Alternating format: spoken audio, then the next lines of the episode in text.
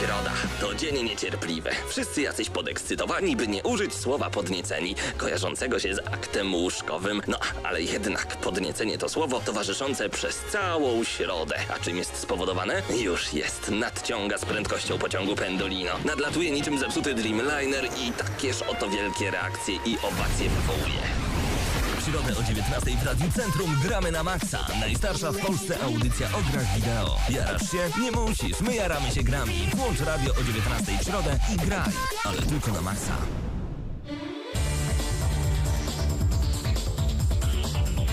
Ależ my nie mogliśmy się doczekać tego momentu, kiedy mikrofony zostaną odpalone i po targach Gamescom 2014 w Kolonii znów zagościmy na antenie Radia Centrum.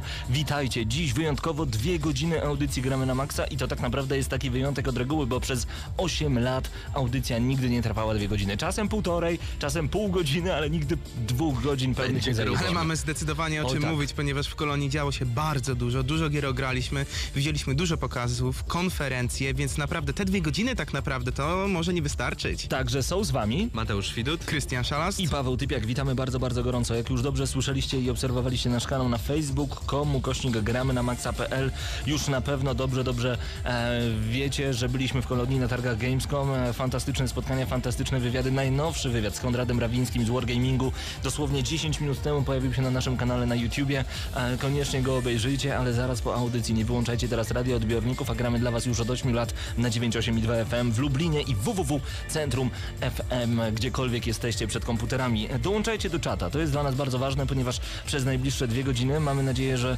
e, będziecie zadawać mnóstwo pytań a propos targów Gamescom, tylko bardzo bym prosił, abyście tak weszli na gramy na maxa.pl, kliknęli w czat, nick możecie sobie jakikolwiek wymyśleć, nie musicie em, logować się konkretnym nickiem, natomiast zależy nam na tym, żebyście zadawali pytania na temat konkretnych gier, konkretnych spotkań konkretnych pokazów. W momencie, kiedy o nich mówimy, będzie nam troszeczkę łatwiej się do nich e, odnieść, a jeżeli pytanie uważacie za ważne, napiszcie je wielkimi literami, kapitalikami. To będzie naprawdę bardzo dla nas pomocne, ponieważ audycja jak zawsze jest na żywo.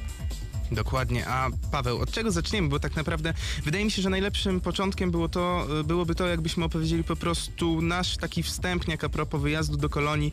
Nie chodzi tylko o same gry, tylko nasze odczucia związane z wyjazdem na tegoroczny Gamescom. Czy nam się podobało, co nam się nie podobało, nasze negatywne odczucia, nasze zaskoczenia, e, czy podobała nam się organizacja Gamescomu w tym roku, Mhm. porównując to do roku ubiegłego, dwa lata wstecz To i może tak dalej, i zacznijmy tak od dalej. samego początku, bo mm, na Gamescom z Polski można wyruszyć e, za pomocą różnych sposobów. Samolotem, samochodem, co bardzo polecamy. I niestety tak jak my, czyli autokarem, tego nie polecamy, ponieważ 24 godziny w jedną stronę, 25 godzin z powrotem to jest bardzo męcząca podróż. Natomiast w momencie, kiedy e, wysiadacie, czy w jedną, czy w drugą stronę, z jednej strony cieszycie się, że już jesteście w kolonii i Gamescom przed wami, z drugiej, że już jesteście w domu i będziecie mogli zjeść ciepły obiad, wyspać się w swoim łóżku, więc to i tak jest jakiś plus. Natomiast no polecamy szczególnie samolot, samochód, jeżeli macie taką możliwość. Autokarem nigdy w życiu. Po Pociąg, prostu jeszcze tragedia. pociąg, jeżeli wam A, tak. się uda, ale z pociągiem zawsze są jakieś problemy. No, od razu pierwsze co, bo my przyjechaliśmy do Kolonii troszeczkę wcześniej, e, jak co roku, ostatnie przynajmniej 3 lata przyjeżdżaliśmy już na Game Developers Conference, czyli e, cykl konferencji związanych z grami, ale tam pojawiają się takie tematy okołobranżowe również.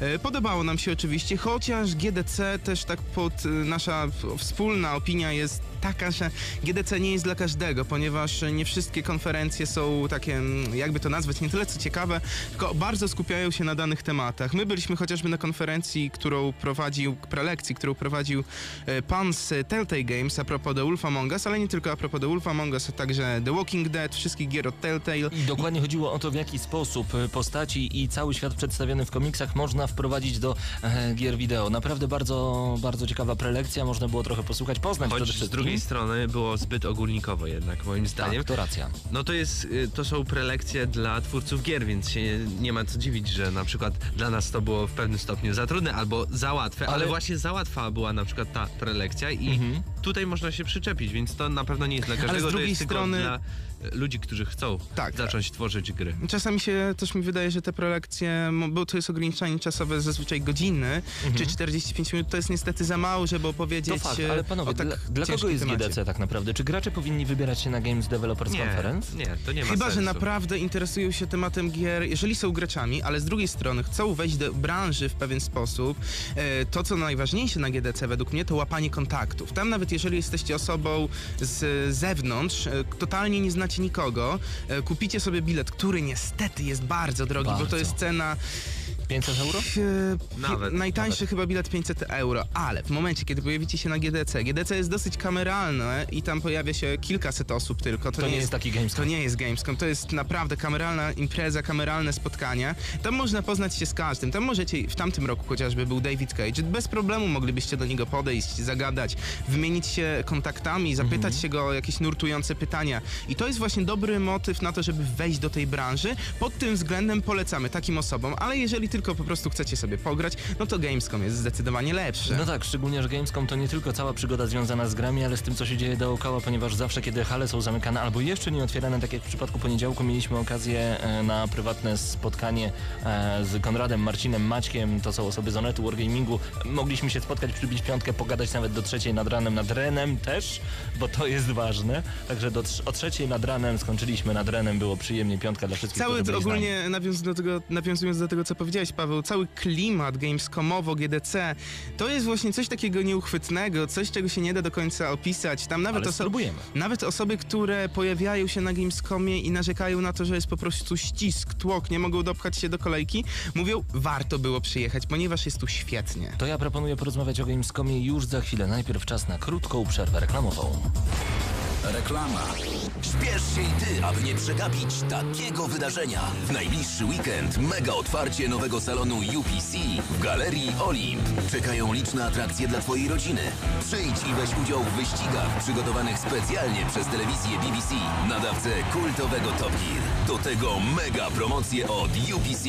Otwarcie nowego salonu UPC w Galerii Olimp. 23-24 sierpnia. Zapraszamy. UPC. Mega Power. Mega fan. Reklama. Słuchacie, gramy na maksa. I od razu bardzo szybko wracamy do tego, co działo się na Gamescomie w Kolonii przez ostatni cały tydzień. Panowie, wtorek to przede wszystkim dzień konferencji prasowych. Zacznijmy od Microsoftu. Zacznijmy od Microsoftu. Tutaj można powiedzieć, że zaczęła się taka lekka, zawsze jest wojna pomiędzy Microsoftem a Sony. Mhm. Nintendo zawsze stoi troszkę obok, bo target jednak jest inny, chociaż często też wkracza na to poletko wojenne. Jeżeli Ale chodzi o... przepraszam, nie masz takiego wrażenia, że Microsoft e, i Sony to są takie dwie wielkie postaci, które mają to znaczy nie mają tego gdzieś, wiadomo, ale nie angażują się w to aż tak bardzo, natomiast mają e, stado minionów, e, czyli fanboyów, którzy będą się bić i Co by nie do ostatniej było. kropli krwi właśnie o swoją konsolę i o swoją firmę, co jest dla mnie dziwaczne. Troszkę tak jest i nawet w momencie, kiedy dana firma pokazuje bardzo słabe produkty albo nie pokazuje ich w ogóle, tacy, tacy ludzie zawsze znajdą jakiś haczyk i powiedzą, ale przecież to było świetne. Albo na odwrót, Albo jeżeli na nie odwrót. lubią danej firmy, a konferencja była świetna, tak jak było w przypadku Sony. Mnie to bardzo dziwiło, że często pojawiały się opinie w stylu najgorsza konferencja, jaką chwilę. widziałem. Najpierw Microsoft. Microsoft. Zobaczyliśmy tak naprawdę bardzo... Jedną nową grę. Jedną... jed- Screamride, czyli jeśli lubicie na przykład budować y, takie parki rozgrywki, gdzie możecie sobie kolejką pojeździć, to jest właśnie taka Coś jak Team Park World, e, jeżeli kojarzycie z PC-ów z końca lat 90. No nie jest to produkcja, dla której kupicie konsolę niestety. Jeżeli jesteście posiadaczami, no to jakaś taka Ale bardzo ciekawostka. fajnie wygląda, bo można stworzyć y, jakby takie trasy, w których y, których ukończenie nie jest możliwe i wtedy się wszystko rozwala w bardzo efektywny, y, efektowny sposób. Tak, i to mi się właśnie bardzo podoba, aczkolwiek no tak jak e, wspomnieliście, to nie jest gra, dla której kupuje się konsolę. Ale jest też taka gra, dla której konsolę byście kupili, a mianowicie Rise of the Tomb Raider, który okazał się być ekskluzywem, czasowym ekskluzywem dla Xboxa One oraz Tylko Xboxa 360. Pamiętajmy, że jeszcze tydzień temu nie było do końca wiadomo, czy to jest czasowy ekskluzyw i wszyscy... I wtedy nas e, wgniotło tak, Tak, wow, wgniotło tak. nas, że Microsoft Jednak ma coś dali. taką potężną e, torpedę Nie no, to i takiego asa w rękawie, bo nagle Square Enix, e, które produkuje, tworzy Tomb Raidera, Tomb Raidera m, najnowszego, e, nagle wydaje tę grę na jedyną konsolę Microsoftu, czyli na Xbox One. Potem się okazało, że na Xboxa 360 również. Potem się okazało, że to czasowy ekskluzyw, więc łe, Ale kogo to? słuchajcie, bo tutaj na początku pojawiły się bardzo negatywne opinie w stronę Square Enix, a także Microsoftu. Co wy robicie z moją ulubioną Zresztą u nas marką? w ogóle w komentarzach, pierwszy komentarz pod, pod tą e, nowiną, to e, robimy petycję, żeby Tak. gra trafiła na No, konsolę PlayStation. Ja bym chciał tutaj troszkę takie inne stanowisko zaprezentować, bo wydaje mi się, że bez Microsoftu mogłoby być ciężko z nowym Tomb Raiderem w ogóle, ponieważ Mhm. warto zaznaczyć, że Square Enix po, po ujawnieniu pierwszych takich większych e, wyników, tam 5 milionów sprzedanych kopii, z jednej strony wydawać by się mogło, że to jest rewelacyjna sprzedaż. Niestety Square Enix powiedziało, że zamierzenia były dwukrotnie większe, więc sprzedaż im się nie podoba i najprawdopodobniej nowa odsłona nie powstanie w ogóle lub powstanie w bardzo odległym czasie. Wydaje mi się, że Microsoft wyłożył dosyć ciekawą sumkę dla Square Enix, dzięki czemu nowy Tomb Raider ujrzy światło dzienne wcześniej i to jest raczej plus. Nie wiem, czy tak było naprawdę, czy tak było, ale domysły, ale Mhm. tak mogło być, bo e, wiele opinii się takich pojawia i no cieszy raczej to, że to jest tylko czasowy ekskluzyw, bo są osoby, które są rzeczywiście fanami tej marki i chciałyby pograć, Znaczy- ale nie zamierzają kupować Oczywiście, Xboxa. dla mnie minusem na pewno było to, że Tomb Raider od zawsze, od zawsze był multiplatformowy i nagle tę słynną markę odbiera się posiadaczom marki PlayStation, Nintendo to już nawet nie mówię, zostaje tylko Microsoft. No ale na szczęście okazał się ten ekskluzyw być tylko ekskluzywem e, czasowym, natomiast ja osobiście jestem za tym, żeby tego typu ekskluzywów, nawet zabieranych jednej platformie na rzecz drugiej, było jak najwięcej, bo to świadczy o konsoli.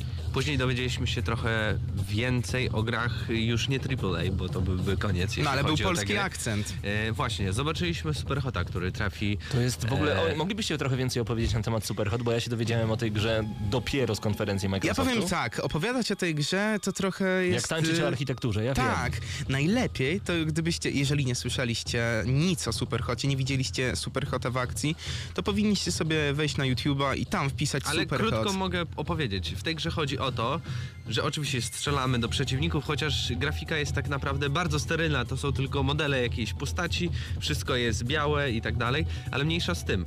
E, tutaj, jeśli się nie ruszamy, czas nie płynie. Jeśli się ruszamy, wtedy czas płynie, kule lecą i właśnie to, właśnie ta niezwykła część Superhota jest w tym, że No właśnie jest- manipulujemy czasem po to, by przejść dalej, by pokonać przeciwników.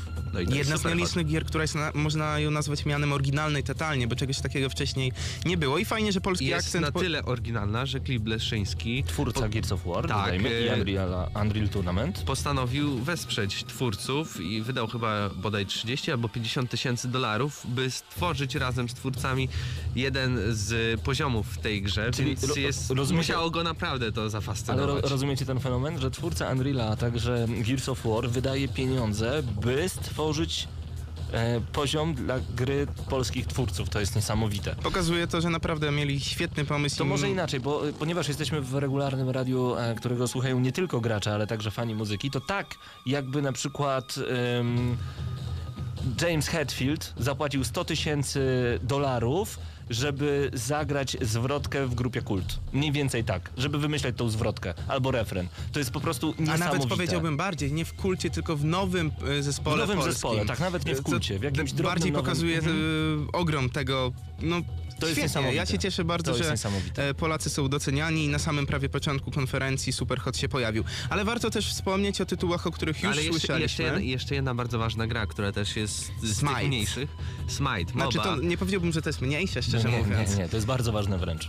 Tak, to jest taki LOL, tylko z innej troszeczkę perspektywy. Czyli League of Legends dla tych, którzy nie są graczami, dodajmy, a em, powiedzmy właśnie Smite to przede wszystkim jest gra MOBA, czyli Massive Online Battle Arena, a o ile dobrze rozszyfrowuję ten skrót na szybko, em, gdzie walczymy bogami, herosami, takimi jak Herkules, takimi jak Poseidon, etc. No i to wchodzi jako gra free to play, czyli będziemy mogli grać zupełnie za friko, za darmo na konsoli Xbox One. Dla mnie super. Jak Super. chcecie się dowiedzieć o- coś więcej o tej grze, to zapraszamy do nas na stronie, na gramy na Maxa.pl jest recenzja. Mhm, A czy jakaś, jakaś konsola do tej pory chyba nie miała Nie, nie, żadnej, nie, nie, żadnej nie. moby, tak mi się wydaje. Były gry free to play. Przynajmniej takiej bardziej klasycznej. tak jak- Jasne, były gry free to play typu World of Tanks, typu Warframe, War Thunder, etc., ale I to na taką skalę, no bo jednak Darmowej. Smite to jest e, tak, duża gra, więc e, konsolowcy, którzy lubią moby, na pewno się cieszą, ale ja bym już z takich większych, z większych produkcji, które, A e, o których wiedzieliśmy, No słucham? właśnie, a czy jakieś usługi Microsoft zapowiedział? Bo nic E, mi nie przychodzi do głowy. Usługi Microsoftu. Szczerze mówiąc, e, było coś O, Halo Halo Channel. Channel, tak. E, To jest e, sieciowa usługa, która miała być założeniem takim e, wszystkie, takie centrum dowodzenia Halo, można powiedzieć. E, poczytamy tam a propos e, całego cyklu Halo, zapisy z rozgrywek zobaczymy, jakieś quizy będą a propos Halo, obejrzymy seriale związane z Halo. No i to będzie aplikacja dostępna na Xbox One oraz e, Windows, system Windows, więc najprawdopodobniej pojawi się również na telefonach z systemem Windows. No i co... tyle, jeśli chodzi o Na jakieś aplikacje. Tak, Jak na przykład. E, czyli co, dla fanów Halo super, e, dla tych, którzy nie grali w Halo, być może poznają to uniwersum dużo, dużo No ale szybciej. jeżeli jest ktoś fanem Halo, to taki dodatek, takie dodatki fanów zawsze cieszą. I A- tyle, jeśli chodzi o konferencję prasową Znaczy, no, Microsoftu. nie do końca, bo oczywiście to nie są nowości, ale pokazali w końcu dokładnie Quantum Break, czym tym będzie. Wiele A, osób narzeka. Ja strasznie narzekam, bo dla mnie to wygląda jak zwykła strzelanka z możliwością manipulowania czasem. Nic wielkiego, każdy X-Men to potrafi. Pff, Z jednej strony się zgodzę z tobą, troszeczkę czego innego oczekiwałem, ale tak naprawdę zobaczyliśmy dopiero urywek rozgrywki. Nie wiemy, jak to się potoczy w całej fabule, jakie będą tam pomysły wprowadzone, bo o Quantum Break do Gamescomu wiedzieliśmy bardzo mało. To było tak naprawdę bardzo tajemniczy pro, projekt. Nic. Tak. Mi się... No, A miał nam urwać pewną część ciała, a okazało się, że się tylko strzela i Ale wielu osobom czasem. troszkę urwało, jak czytałem po komentarzach. Jest bardzo podzielone. Niektórzy uważają, że mm, no nie do końca to to, czego oczekiwali, niektórzy mówią, że jest No, świetnie. Ja myślałem, że bardziej będzie to właśnie w stronę takiej filmowej Mhm. poprowadzone, że to jednak tak jak na tym pierwszym takim zwiastunie albo to nawet rozgrywce, co była na E3 prezentowana, e, to tam wyglądało to, że, że to będzie właśnie taki film, bo zresztą ma być film, e, film, film o serial z Quantum Break, a tu wychodzi na to, że to tak naprawdę jest strzelanka z cutscenkami. No tak. I, No i z ma- taką manipulacją czasu, która nie jest jak, jakby jakaś rewolucyjna w porównaniu na z- przykład ja, do się Super ja się zgodzę, tylko że naprawdę zobaczyliśmy jeszcze zbyt mało, żeby wydawać jakieś werdykty. Możemy powiedzieć tylko na temat tych kilku, kilkunastu minut. Dlatego mówimy o naszych wrażeniach. Tak, e, ale przejdźmy coś całkiem z innej beczki. Forza Horizon 2, która wygląda rewelacyjnie. Mateusz ją widział też w akcji, ponieważ miał, e, e, tak mógł sobie pograć, my niestety nie. I zapowiada się na to, że mamy jed- kolejnego gracza, jeżeli chodzi o Ja bardzo lubię, ścigałki. jeśli gram w jakąś grę i nie widzę żadnych ząbków na, na, na wyświetlaczu, wszystko jest perfekcyjne, wysoka rozdzielczość, taka jest właśnie Forza Horizon 2.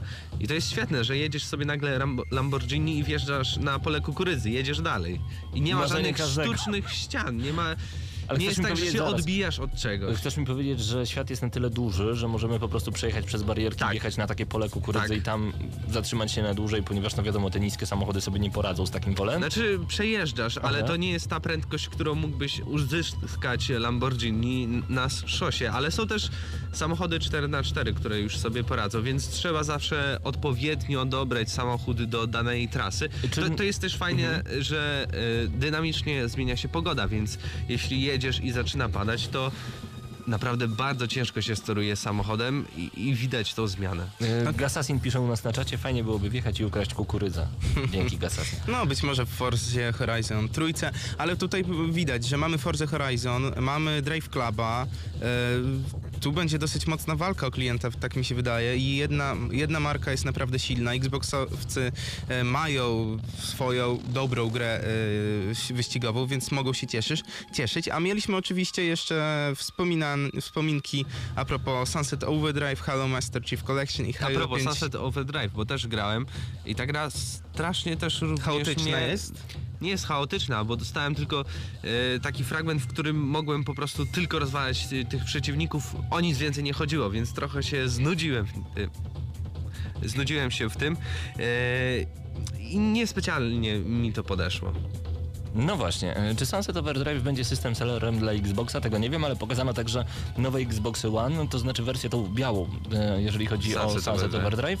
A także wersję z Call of Duty Advanced Warfare, e, która jest dosyć droga, bo z grą będzie kosztować aż 500 euro, mniej więcej 2000 zł. Ale ma jeden minus. terabajt. No ma 1 terabajt, 1 terabajtowy dysk, ma do tego wszystkie dodatki, które kiedykolwiek wyjdą do Call of Duty, czyli Season Pass pełny. Do tego ma jeszcze zmienionego pada, on jest jakiś napakowany elektroniką. Szczegółów nie znam, e, tutaj rozmawiałem z Marcinem Skałą z Onetu na ten temat. E, Wspominał, że to może być ciekawe, bo on będzie e, wibrował w innych miejscach, świecił jakoś inaczej. Nie chcę teraz Czyli wymyślać coś dla gadżeciarzy tak Coś naprawdę. dla gadżeciarzy, no ale jeżeli macie 2000 zł, to zazdroszczę takim gadżeciarzom, szczerze mówiąc. No dobrze, to tyle jeżeli chodzi o konferencję Microsoftu. Chyba tak, bo tak naprawdę większych zaskoczeń nie było. Nie była to zła konferencja, pokazali fajne kawałki gameplayów z tych gier. Standardowo Call of Duty. Tak, oczywiście. Evolve było, były to oczywiście gry, które pojawiają się na wszystkich konsolach, ale z tych gier, na które czekamy tam od e, Microsoftu i są ek- ekskluzywami jak Forza czy właśnie Quantum Break, zobaczyliśmy, można powiedzieć, mięsiste kawałki gameplayu, więc pod tym względem nie możemy narzekać, ale nie była to jakaś konferencja, która nam zapadnie na dłużej. To my za chwilkę przejdziemy do konferencji Sony Computer Entertainment. A jeżeli macie jakieś pytania a propos gier, o których właśnie opowiadamy, ym, wejdźcie na gramy na maxa.pl, kliknijcie w czat i bądźcie z nami. A przed nami utwór Heezer i Troublemaker, jeden z naszych ulubionych utworów, jeżeli chodzi o gramy na maxa. Pochodzi również z gry wyścigowej, tak jak wspominaliśmy przed chwilą o Forcy Horizon, tylko tutaj można było zrobić dużo, dużo więcej niż Forcy Horizon, panowie, także ja nie wiem, czy Forza jest taka rewolucyjna, bo na przykład w Need for Speed Rivals można było wjechać pod asfalt i to nie był problem. No, co, coś niesamowitego. Zostańcie z grawy na maksa.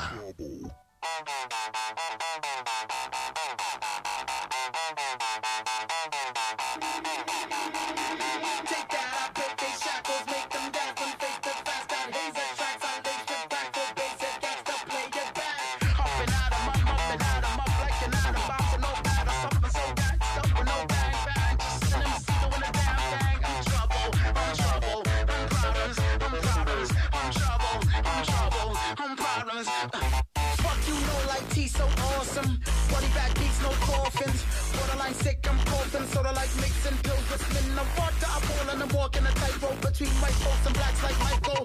That's what you gonna call what I write though? Old school fat boy on lipo. Still mop the floor with anybody out though. Go psycho on pretenders of the title. Show you a king like Laudo. Thought I told you kids that I'm trouble. Problems, clowns and Gotham. Blow shit up, go call the bomb squad. And everybody acting so hard until T front of these show. Take that, I break they shackles, make them gasp and face the facts. Got hazer tracks, I lace with crack for bass head cats to play it. I'm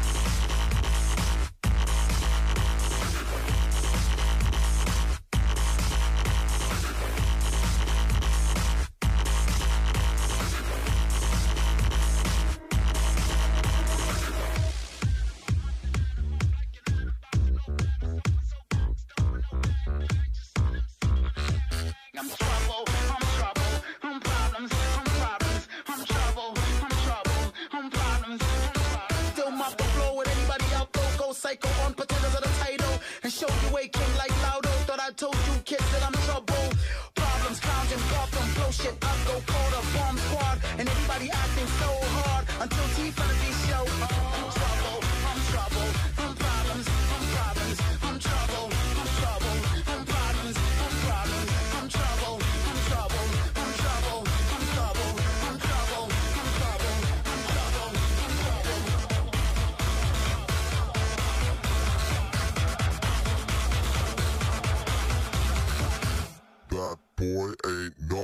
trouble.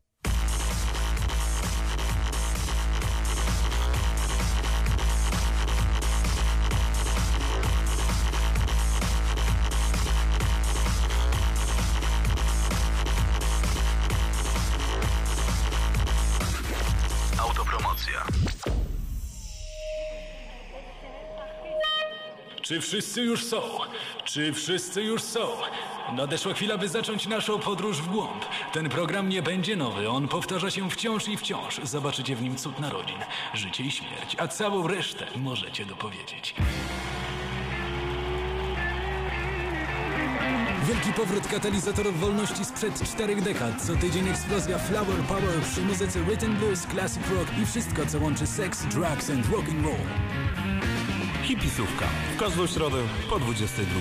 Zapraszam. Łukasz Kocyła. Autopromocja. Reklama. Śpiesz się i ty, aby nie przegapić takiego wydarzenia. W najbliższy weekend mega otwarcie nowego salonu UPC w Galerii Olimp. Czekają liczne atrakcje dla twojej rodziny.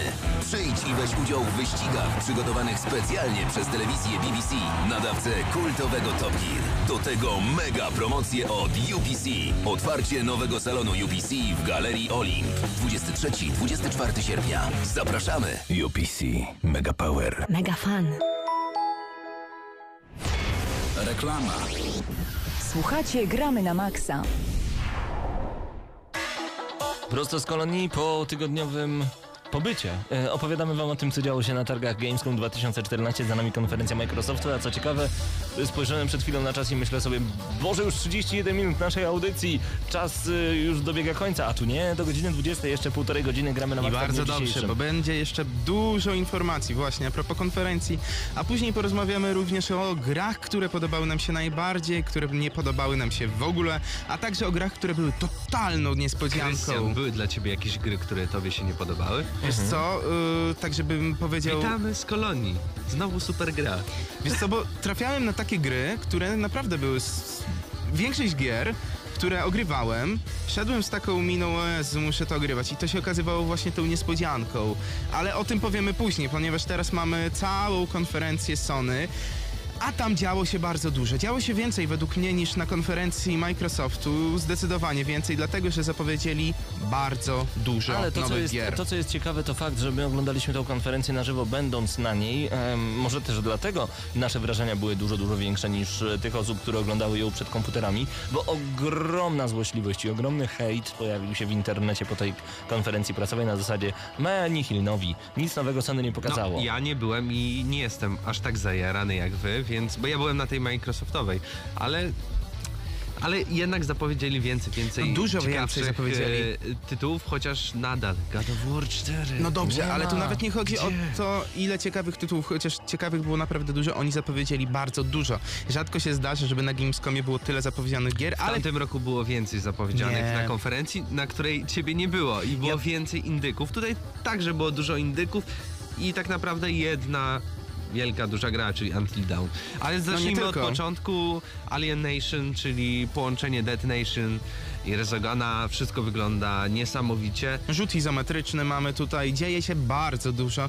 Boję się tylko, że w tej grze może w, jak wkraść jakiś chaos, ale sądzę, że twórcy zrobią to tak, że będzie walczyło nam się rewelacyjnie i naprawdę można dostać momentami oczopląsu. No i Jak wyłącznie na PlayStation 4. Widzi... Tak, Tak wyłącznie na PlayStation 4. W ogóle PlayStation 4 ma bardzo dużo ekskluzywnych tytułów, co mi się również bardzo podoba i chociaż w większości są to indyki, to nic. Kooperacja w trybie multiplayer, więc e, będziecie mogli sobie z przyjaciółmi pograć w Alienation. Zapowiada się naprawdę fajnie. Nie zobaczyliśmy jeszcze co prawda dużo, ale ja czekam na dużo, dużo więcej. Może w najbliższym czasie twórcy na nas czymś zaskoczą. Będę uszczypliwy, przecież to jest to samo co Dead Nation, tylko zamiast zombiaków mamy kosmitów. Mech. Tak, ale gra się rewelacyjnie. To fa- i fan Ładniejsze. I chcemy tego więcej! Tak, fan z gry na pewno będzie bardzo duży, ponieważ przy Dead Nation ja bawiłem się rewelacyjnie, ale przejdźmy do czegoś, co bardzo mi się spodobało i z tego co pamiętam Pawłowi również, a mianowicie Hellblade, czyli coś od studia Ninja Theory, które kojarzycie od z Heavenly Sword i DMC Devil May Cry. Tak jest, jeżeli zobaczyliście pierwszą postać na trailerze właśnie prosto z Hellblade'a,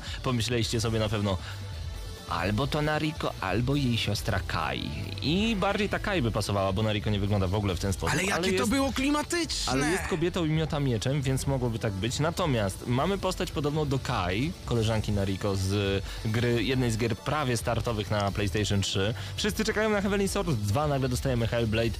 I to jest trochę podobne, przynajmniej w założeniach, do tego, co em, widzieliśmy Ale z Heavenly czego to Sword. wiemy, to jest y, slasher w mitologii celtyckiej, co by się zgadzało, ponieważ jeśli zauważyliście na tym zwiastunie, był taki człowiek i z tyłu miał rozciętą skórę, która była tak y, y, rozwieszona i, i, i coś takiego, właśnie to było jedno z najgorszych y, jedna z najgorszych kar, jeśli chodzi e, w mito... w ogóle w, dla wikingów. Tak, to było- Zabijanie, przycinanie z tyłu i rozwieszanie tej skóry. Tak, Jeszcze ja pamiętam to z serialu Tak. Wiking, Wikingowie właśnie, gdzie to naprawdę było i też pamiętam tam był motyw taki, że jeżeli e, przetrwałeś to z godnością, nie krzyczałeś, to mogłeś wstąpić do e, nie nieba, tylko Apsali. dokładnie. I no, Do Walhali. Do Walhali. Tak.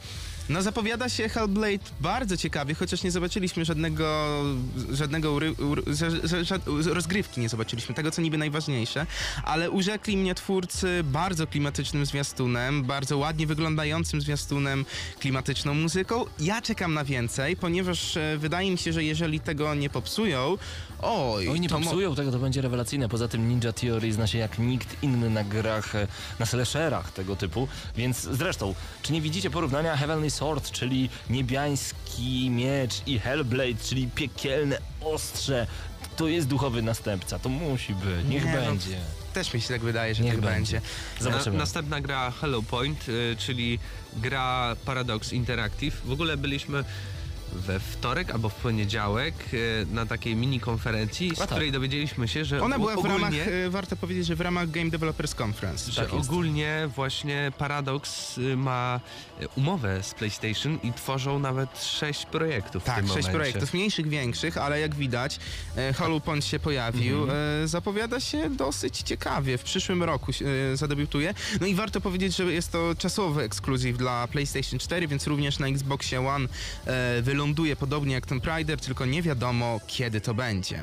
E, później dowiedzieliśmy się o czymś, co sprawia, że gracze będą się bardzo bali. Będą bali się tak mocno, że nie będą mogli tej gry najprawdopodobniej skończyć. Ale myślisz tutaj troszeczkę o moich inicjałach? Tak, PT? myślę o twoich inicjałach. W tym momencie dobrze trafiłeś, a nowe inicjały, znaczy inicjały Pawła Typiaka, czyli PT, dotyczą nowej gry z serii Silent Hill. A, inspirowałem, co tam. No, wiemy, Niech wiemy. mają. Wszyscy się ciebie, Paweł, boją. Dzięki. E, żartowałem. Cieszę się. E, I jeżeli chodzi o nowy projekt z serii Silent Hill, pojawiło się demo, takie demo interaktywne na PlayStation Store, dostępne na PlayStation 4, które ja, jak zobaczyłem następnego dnia, ponieważ już na konferencji e, prowadzący powiedział, że w tym momencie jest do pobrania, moi znajomi, którzy pisali na Facebooku o tej grze, pisali ale ja nie mogę tego skończyć. Ja się tak boję. Ja nie, ja dostanę zawału. I naprawdę, ludzie nie mogli kończyć tego dema, a Paweł, wyobraźmy. Nie, nie, nie, jeszcze nie zdążyłem. bo on się boi za bardzo. Dzisiaj przyszło Diablo Ultimate Evil Edition i sorry, ale to chyba zabierze mi całe moje życie. Hehehe. Ale PT przed nami, to jeszcze o tym opowiemy. Jeżeli jeszcze nie graliście, no to na pewno my e, wam troszeczkę damy znać na ten temat. E, Ty Mateusz też rozumiem, jeszcze nie miałeś okazji ograć. Nie, niestety. Nie. Okej. Czyli Za dużo materiałów do montowania Właśnie, wgramy czy na wy w maksa. ogóle, e, nasi drodzy słuchacze i widzowie i czytacze? E, Ci, którzy po prostu czytają nasze artykuły na gramy na maxa.pl. Mamy nadzieję, że jesteście z nami także na youtube.com. Tam wpiszcie gramy na maxa, tam znajdziecie nasz kanał. Zachęcamy do subskrybowania naszego kanału, ponieważ tam mnóstwo materiałów. Mateusz, Mateusz dwoi się i troi. Jego komputer już nie wytrzymuje. On węgla dosypuje do CD-ROMu, żeby działał szybciej i lepiej, żeby tylko zmontować Wręcz na dwa. kolejne lecę. materiały, już na dwa, pięknie. Także, także zaglądajcie, subskrybujcie youtube.com, tam wpiszcie gramy na maksa, znajdziecie nas na pewno. Wracamy do konferencji Sony. konferencję Sony. Później pojawił się bardzo dziwny projekt, ale zapowiadający się wybornie, ponieważ The Tomorrow Children, czyli taki, ja bym to w ogóle nazwał te indyki, które zostały zaprezentowane na konferencji e, Sony, to będzie takie trochę dziwne, dziwnie to zabrzmi, co powiem. Indyki AAA. Dlaczego AAA? Dlatego, że one zapowiadają się naprawdę rewelacyjnie. Ja może jakimś gigantycznym fanem indyków nie jestem, chociaż e, wiele zagrywałem się godzinami. A czym jest The Tomorrow Children? E, to jest produkcja od studia Q Games, e, którą, m, które możecie kojarzyć chociażby z Pixel Junka. E, no i to będzie taka alternatywna wersja przyszłości. E, ludzkość traci całkowicie swój dorobek cywilizacyjny Wow. e, na skutek nieudanego radzieckiego eksperymentu. Oczywiście, że radzieckiego, no bo kto inny mógłby Kto inny, no tak. On miał na celu zjednoczenie wszystkich umysłów ludzkich. I tak naprawdę, jeżeli chodzi o oprawę graficzną, no to twórcy postawili na minimalizm i liczy się tutaj klimat. E, I właśnie ten klimat, e, który przywodzi na myśl te wszystkie e, Znaczy, tak rzeczy trochę związane... w stylu Puppeteer. Zresztą to to samo studio.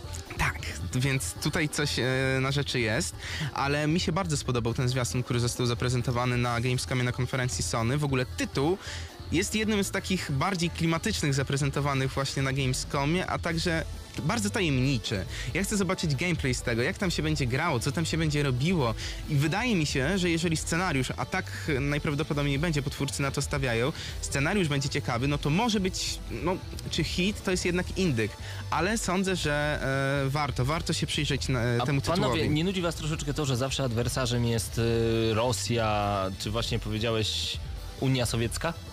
Bo jest, Bo nadal. jest. A czy nie chcielibyście na przykład zagrać w jakąś grę, gdzie tym najgorszym, złym jest księstwo Liechtenstein? Wiesz co, To Paweł? byłby czad. Y, Z jednej strony zgodzę się z, ty, z tobą, ale z drugiej to jest tak samo jak z zombiakami. Mówią wszyscy, że zombiaki się przejadły, ale z drugiej strony, kiedy te zombiaki zostaną w danym projekcie, grze, książce, filmie fajnie umiejscowione, to nikt na to nie będzie narzekał. Tak samo może być z tą Rosją. Jeżeli pomysł będzie ciekawy, będzie ciekawie to e, scenariuszowo napisane, to nikt nie będzie narzekał, że znowu Rosja. Kolejna gra. Kolejna gra Wild. Jeszcze To dziwniejszy jest jedyna projekt. gra, na którą czekam z, tej, Ale z tych zaprezentowanych na konferencji, bo to będzie survival. Jeszcze raz, Mateusz, co? Nie, będziemy y, próbowali przetrwać w tej grze. A jak to się po angielsku nazywa? Nie powiem. Survival horror. Jestem chory, mam Dobra. problemy z wymową. Przepraszam wszystkich naszych słuchaczy. Znaczy to nie Powiedz będzie horror survival, nawet. survival, survival. Survival. O, niech będzie. Okay. E, Udało się. Zaliczamy. Co najciekawsze, to e, od nowo powstałego studia Wild Ship Studio e, jest e, właśnie produkcja Wild i akcja jest e, osadzona na Ziemi. E, Tylko, że sprzed e, 90 tysięcy lat, więc nie jest to Ziemia, którą wy kojarzycie. E, To, co zapowiedzieli nam twórcy, no to duży, rozległy świat, otwarty świat, no i silny aspekt taki związany z multiplayerem. Ja jak to zobaczyłem z Pawłem, tak się na siebie popatrzyliśmy na konferencji, ale zaraz, a, ale do końca tak o co tutaj chodzi? Z, z czego to słyszałem, to największe oklaski zebrało w ogóle na całej konferencji. No bo to było ciekawe, to było intrygujące, klimatyczne i tajemnicze, a ludzie lubią tajemnicze projekty, które tak naprawdę... No będziemy zabijać jakieś różne niedźwiadki i tak dalej. Super, tak, miło. ale to, co mi się bardziej Nie, spodobało... nie, nie wiem właśnie o co będzie chodzić w tej grze do końca. No będziesz musiał przetrwać, tak Po jakbyś prostu. się urodził 90 tysięcy lat temu. Ale to może być ciekawe, Proste. e, bo po prostu z jednej strony wydaje się to banalny pomysł, przetrwaj, ale z drugiej strony 90 tysięcy lat wstecz, jeżeli twórcy to fajnie... Nie no, to jest super, bo nie ma znowu zombie. Przetrwaj, bo zombie. Może przetrwaj, bo przetrwaj. Przetrwaj, bo świnia cię zje. Na przykład, ale kole, y, a propos przetrwania, Daisy. E, tutaj będzie Właśnie. zombie, ale propos- nie, sorry. Super. Daisy to jest gra, która zarządziła na PC-cie. Fenomen PC-towy. E, Ja się cieszę, że się pojawi na konsoli od e, Sony, ponieważ na PC jakoś nie, nie grywam za często i dowiedzieliśmy się właśnie, że to będzie ekskluzyw. Czy to będzie czasowy ekskluzyw na, na PlayStation 4, tego nie wiemy. Być może nie będzie to czasowy, tylko po prostu permanentnie pojawi się tylko na PlayStation 4. No, czym jest Daisy wam nie będziemy opisywać. Ja się cieszę, że się pojawiło. Będę chyba grał nawet dużo, bo wiem, że ta gra wciąga. E, se, wspólne sesje ze znajomymi naprawdę cieszą. No później było Destiny i zapowiedzenie kilku dodatków, które będą czasowo wyłącznością. Mm. Ale to, co było później i było ciekawsze, to zdecydowanie Tearaway. Tearaway, które pojawi się nie tylko na Wicie, znaczy kolejnej części na Wicie nie będzie, ale pojawi się Tearaway na PlayStation 4. To, co zaprezentowali nam twórcy, to po prostu dobre Tearaway z PS Vity przeniesione na stacjonarną konsolę od e, Sony. E, Ludzie się cieszą, bo nie wszyscy mają Vitę, a Tearaway według mnie jest jedną z pięciu najciekawszych No, produkcji, trzeba które przyznać, że Media Molecule, czyli firma odpowiedzialna właśnie za Tearaway czy Little Big Planet, to chyba najbardziej, najbardziej kreatywne studio chyba, no jeszcze... wyjąłeś mi to z ust. Tak. On nie, nie ma Oni- lepszych. Jeżeli chodzi mają o wymyślanie, Takie pomysły. oni łapią pada w dłonie i się zastanawiają, dobra, mamy pa- Ale kawałek widzieliście, dotyk... oni sami w sobie są dziwni. Nawet na scenie będąc. Oni, oni są troszeczkę tacy pokopani, ale, ale to trzeba przyznać, biorą pada, okej, mamy światełko, co z nim zrobić? Zróbmy tak, że jak będziemy kierować tym światełkiem w stronę telewizora, to niech ono oświetla nam em, naszych bohaterów. A jak będziemy za pomocą dotykowego, a to już sobie zresztą sami sprawdzicie. Oni mają tylko Piękne. w głowie, oni mają tylko w głowie ten, tego pada da się użyć na 300, a nie, na 500 e, sposobów Dokładnie, różnych. dokładnie, oni Gdzie są inni- niesamowici, Gdzie inni na niesamowici. przykład mają problemy z tym, żeby jak Vita jakoś fajnie e, wykorzystać w jakiś inny, kreatywny właśnie sposób, no to oni Vita wykorzystali w rewelacyjny sposób. Ja w Tearaway zagrywałem O. się bardzo długo. Jeżeli nie widzieliście, drodzy słuchacze, nigdy e, twórców z Media Molecule, wyobraźcie sobie typowego studenta kulturoznawstwa albo animacji i kultury. Tak oni właśnie wyglądają. E, czyli popatrzcie sobie teraz na Pawła i Ale wiecie... to kiedyś było, ja już się zmieniłem. To, kto? Albo na Marcina, bardziej tak, bardziej na Marcina wersja. dzisiaj, dokładnie. Tak, tak, tak, Marcin tak, do tak, Media Molecule możecie wybrać. Jak najbardziej. To, co mi się bardzo Było też. Randmaster y, od Paradoxu, druga gra, która będzie takim CRPG. I pojawi się później też na PC, ale to już może No, mniejsza z tym. Y, Polski akcent The Vanishing of Ethan Carter pojawi się e, jakby czasowo ekskluzywnie na PlayStation, później także na innych chyba W konsolach. ogóle obie firmy w tym momencie walczą o ekskluzywy, ale nie jeżeli chodzi o gry, no okej, ten Tomb Raider przez chwilę. Natomiast e, chodzi mi dokładnie o te dodatki. Wszystkie dodatki, nic więcej się nie da wyszarpać. Dlatego ja tak piałem z zachwytu, że Tomb Raider został na chwilę wyczarpany. No nic, e, czekam na więcej ekskluzywów. Ja A czekam na... później Until Dawn. Tak, oj, to jest kolejny Horror. wysyp horrorów mamy. E, Czasami zdarza się tak, że przez naprawdę długi, długi czas nie ma ciekawych e, horrorów na horyzoncie, a w tym momencie mamy m.in. The Evil Within, które, o którym będziemy opowiadać w drugiej części audycji. E, mamy zapowiedziany właśnie Until Dawn, a także ten PT, nie Paweł Typiak, tylko nowy Silent Hill. Mhm. Until Dawn to jest produkcja, o której słyszeliśmy już kilka lat temu, nagle zaginęła w odmętach. Ogólnie miała być takim Na horrorem PS3 na jeszcze. PS3 z użyciem PlayStation Move, więc takie bardziej na szynach. Tak. Ale w tym momencie wydawać by się, znaczy wydawać by się mogło. Najprawdopodobniej to będzie ekskluzyw i chyba nie czasowy, ale nie wiemy jeszcze w tym momencie do końca wszystkiego na ten temat. Mi się bardzo spodobał ten zwiastun. Był klimatyczny i straszny, dlatego jest że taki filmowy bardzo, Filmowy, że tak. przyjaciół, coś tam. to jest niby, wydawać by się Coś mogło tam, coś tam. oklepany temat, ale z drugiej strony to, co mi pokazali, Mateusz tłumaczy grę, coś tam, coś tam, coś tam. coś tam, coś Chodzi tam o była grupkę grupka. przyjaciół, która gdzieś tam wyjeżdża. na- na- Gdzieś tam, coś na- tam. Chodzi dokładnie na jakąś dużą Jest górę. zimno. Na jakąś dużą górę. Jest domek. I nagle okazuje się, że ktoś zabija i oni próbują przetrwać. Tak jak w starych e, amerykańskich filmach, gdzie grupka z koledżu wyjeżdża na straszne wakacje i nagle okazuje się, że rzeczywiście ktoś ginie. Jest jakaś blondyneczka, którą każdy chciałby mocno przytulić, szczególnie nago. Jest jakiś typowy baseballista, etc., etc. No i kto przetrwa, zobaczymy. Każda postać może zginąć na amen i już się nie pojawić. Jak Zapowiada Heavy się, Rain. zapowiada się fajnie, ale Pewnie. kolejny bardzo dziwny projekt, bo dużo dziwnych projektów od, e, na konferencji Sony i To według mnie... Świdnik Racer. Nie Świdnik Racer, a mianowicie Volume. To A. jest... E. Twórcy Tomasz Łosolon. Tak, Thomas Salon grałem na PS Vicie, bardzo mi się spodobał. Niby e, produkcja o kwadratach, prostokątach, e, ale bardzo wciągająca. No i tutaj mamy ekskluzywny, czasowy ekskluzyw znowu na PlayStation 4, który zadebiutuje w przyszłym roku. Pojawi się też na Vita i na PS3. A w grze... E, Ale pa- pamiętasz jak to wyglądało? Teraz ci Paweł powiem o czym to jest. O Robin Hoodzie. Tak. To jest Znaczy historia Robin Robin. Hoodzie, Robin, bo to tam jest nie Robin Hood, tylko Robin Hood, pisane przez Y. E, to ciekawe. No, Co do czego nie wiem. znowu opisywanie dziwnej produkcji nie Ale jest koleś łatwe. wymyślił grę, która była o kwadracie i była dobrze przyjęta, więc... Bardzo dobrze nawet bym powiedział. O kwadracie, gra o kwadracie. Dwa kwadracie, które miały nawet fabułę. Więc to, to jest człowiek, który ma dużo pomysłów. Sądzę, że Volume może być takim indykiem, który zarządzi, zdobędzie nawet dużo nagród, ale zobaczymy, zobaczymy.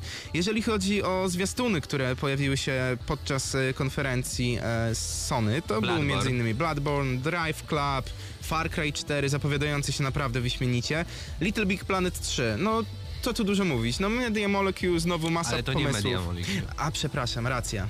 Oni e, tego. Czekaj, jakie studio to robi? No i teraz wyszliśmy niekompetentnie, bo nie pamiętam. Nie pamiętasz. Przecież To, nie umiesz, nie umiesz prowadzić audycji. no ale po prostu Wyjdź. Tyle tych produkcji jest. Już wymieniliśmy chyba z 40. Ale oglądaliśmy Panie razem... Rozenek. O, oglądaliśmy razem z Krystianem e, gameplay. Nawet nagrywaliśmy gameplay z Little Big Planet 3.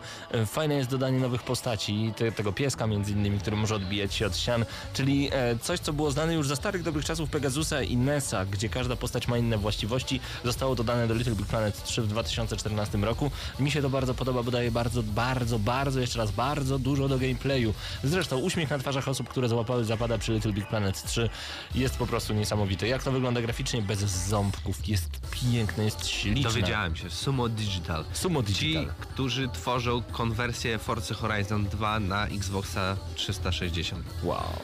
Ale warto zaznaczyć, że bardzo mocno się nie pomyliłem, ponieważ Media Molecule całkowicie z tego projektu Asystuje, e, no asystuje. No to jeżeli sprawują pieczę nad tym projektem, no to bardzo dobrze, ponieważ... Tak jak wy montujecie materiały, asystujecie mi. Dokładnie. No, patrzymy jak ty robisz. Tak, dokładnie tak samo robi Media. Nie, sądzę, że za, zarzucają swoje ciekawe projekty, ale zwiastun, który spodobał mi się najbardziej, to zdecydowanie Metal Gear Solid e, 5 The Phantom Pain, ponieważ zobaczyliśmy tam e, panie, które odwracały uwagę żołnierzy. I były naklejone na pudełka. Tak. Stare, dobre pudełko z Metal Gear wraca i będzie miało nowe zastosowania. Będziemy mogli z niego szybko wyskoczyć albo przykleić piękną, seksowną e, panią, która przygarnie do nas przeciwników. My wtedy padam, wyskakujemy niczym stripteaserka z tortu i bijemy przeciwnika. Fajnie. To, to gameplayowo super. Też mi się to spodobało. No, A jeśli jesteśmy już przy może Sony, to nie będziemy tego przenosić na dalszą część audycji, bo byłem na pokazie Bloodborne. Mhm. Widziałem dużo rozgrywki, zresztą na halach też można było podobno zagrać albo zobaczyć. E, Ale łatwo nie kawałek. było, o tym za chwilę. Gra wygląda... No Ciekawie, opowiadaj, ciekawie opowiadaj. bardzo. Bloodborne jako główny temat teraz gramy na maksa, Dowiedzieliśmy posłuchajmy. się jedną taką główną mechanikę, e, bo w Dark Souls chodziło o to, żeby zadawać cios, szybko uciekać i głównie chodziło o blokowanie i jakby cała ta walka była bardzo powolna. I to, co chce zrobić teraz e, studio z tym, żeby gracze jednak e, ryzykowali i, właśnie trafiali w przeciwników, atakowali, to jest taki system, w którym my atakujemy, dostajemy obrażenia jeśli się cofniemy, czyli nie zadamy kolejnego ciosu, wtedy nam zabiera e, życie, tak jak miało normalnie nam zabrać. Jednak gdy dostaniemy ten cios i my szybko oddamy e, i z- zrobimy to w odpowiedni sposób, że nie dostaniemy e, drugiego obrażenia, to wtedy regeneruje nam się ten kawałek energii, który straciliśmy. Więc Czyli coś, coś się- takiego w bijatykach w jest. bijatykach, jak najbardziej. Kiedy I- mamy na przykład takie e, ciosy nieblokowalne, jak gdyby, przez które przeleci cios, e, powoli nam się regeneruje z powrotem życie. To fakt. Tak, więc to głównie zobaczyliśmy. Prócz tego gra wygląda no, niesamowicie. Szkoda, że widzieliśmy praktycznie ten sam kawałek, który już tam w internecie gdzieś się pojawiał i na E3 i tak dalej. Ale ludzie są zawiedzeni troszeczkę tą grą. Czemu? Mówią, że to... Że na trailerach wyglądało dużo, dużo lepiej niż sam gameplay się prezentuje. Czy też jest... Nie, nie, wygląda bardzo fajnie. Znaczy nie chodzi mi o samą grafikę, tylko chodzi mi o ten klimat. Czy rzeczywiście klimat wręcz wylewa się z telewizora? Mogłeś, Wylewa mogłeś się, to tak, odczuć? tak, tak. I, I są też bardzo fajne bronie, ponieważ każda broń jakby w inny sposób prowadzi całą rozgrywkę. Inaczej musisz taktycznie do niej podejść, bo y, trudno to wytłumaczyć. Naprawdę trzeba zobaczyć, trzeba zagrać. Chyba Jak o to chodzi. E, bo każda broń to naprawdę inna taktyka, bo inaczej sobie nie poradzimy w tej grze. Ona jest bezlitosna. Jeden błąd, koniec. Do widzenia. No to nieźle. Em, My wrócimy już za chwilę do audycji Gramy na Maxa, do kolejnych gier prosto od Sony Computer Entertainment, a także przed nami jeszcze The Evil Within, World of Warships, Call of Duty Advanced Warfare, Dying Light. Dying Light, Assassin's Creed. Witcher trójka, czyli Wiedźmin 3, Dziki Gon, do tego jeszcze Batman, Arkham Knight, jak Mortal najbardziej. Kombat X. Mortal Kombat X. Uaa, grałem, wyrywałem głowy i... Babcię rzucałem. I rzucałem babcią i paliłem mózgi, było super. E, zostańcie z nami do godziny 20. I on Dzisiaj mówi, że gramy jest na normalny. Maxa. Nie, nie, nie mówię. To ty tak twierdziłeś, kiedy mnie poznałeś. Zostańcie z gramy na Maxa. Przed nami dobra muza, no bo co, będziemy beznadziejnie grać? Gramy na maksa.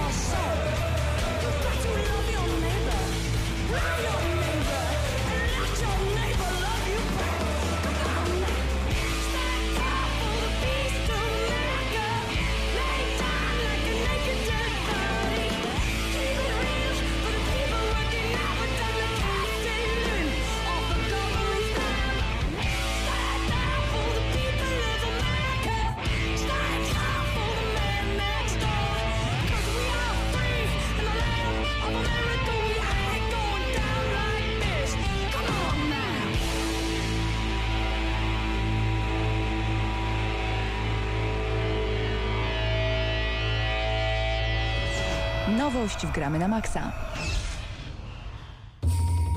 No i moi drodzy, tych nowości będzie naprawdę bardzo, bardzo dużo, bo jeszcze na chwilę wrócimy do konferencji prasowej Sony Computer Entertainment prosto z targów Gamescom 2014, ale najpierw chciałbym poprosić wszystkich, chciałbym poprosić wszystkich o chwilę ciszy. Wita umarła. Wita nie działa. Wita nie żyje. Czemu Sony nic nie mówi na temat Wity? Why? Why i jeszcze raz why?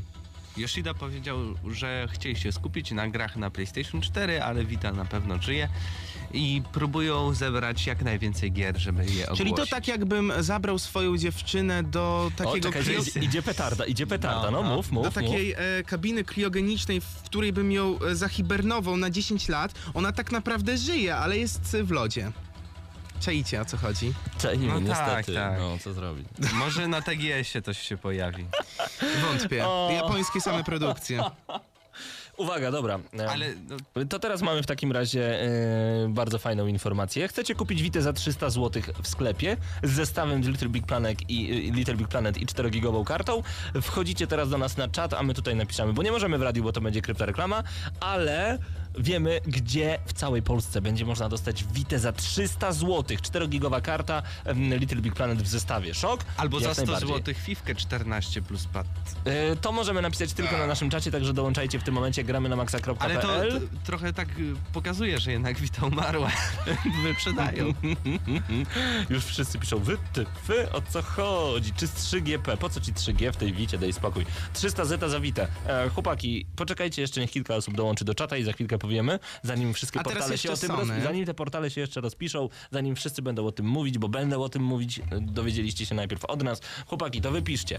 E, przynajmniej Mateusz, ty napisz, gdzie można kupić, a e, Krystian, właśnie, Sony, wracamy do tematu. Sony. Co prawda skończyliśmy już e, mówić o grach, a było ich naprawdę dużo, jak mogliście usłyszeć. Mówiliśmy około 15-20 minut o samych grach, a w Microsoftie no a tak nie było, ale są również inne ciekawe informacje z konferencji Sony. Pierwsza z nich to 10 milionów sztuk PlayStation 4 na całym świecie się sprzedało i nie są to e, konsole, które trafiły do sklepów, a konsole, które trafiły już prosto do konsumentów. Sądzę, że po niecałym roku jest to wynik naprawdę imponujący i powinno to tylko nas cieszyć, bo im więcej osób posiadających e, PlayStation 4, czy chociażby Xbox One, czy nawet obie konsole, ponieważ wszystkie konsole są piękne i Ale to kochane. jest, to jest ciekawe, bo właśnie też był wywiad z Yoshidą, o którym już wspominałem, a propos Vity, ale ktoś się go spytał, no co sądzi o tych 10 milionach, dlaczego się tak to stało? On powiedział, że nie wie.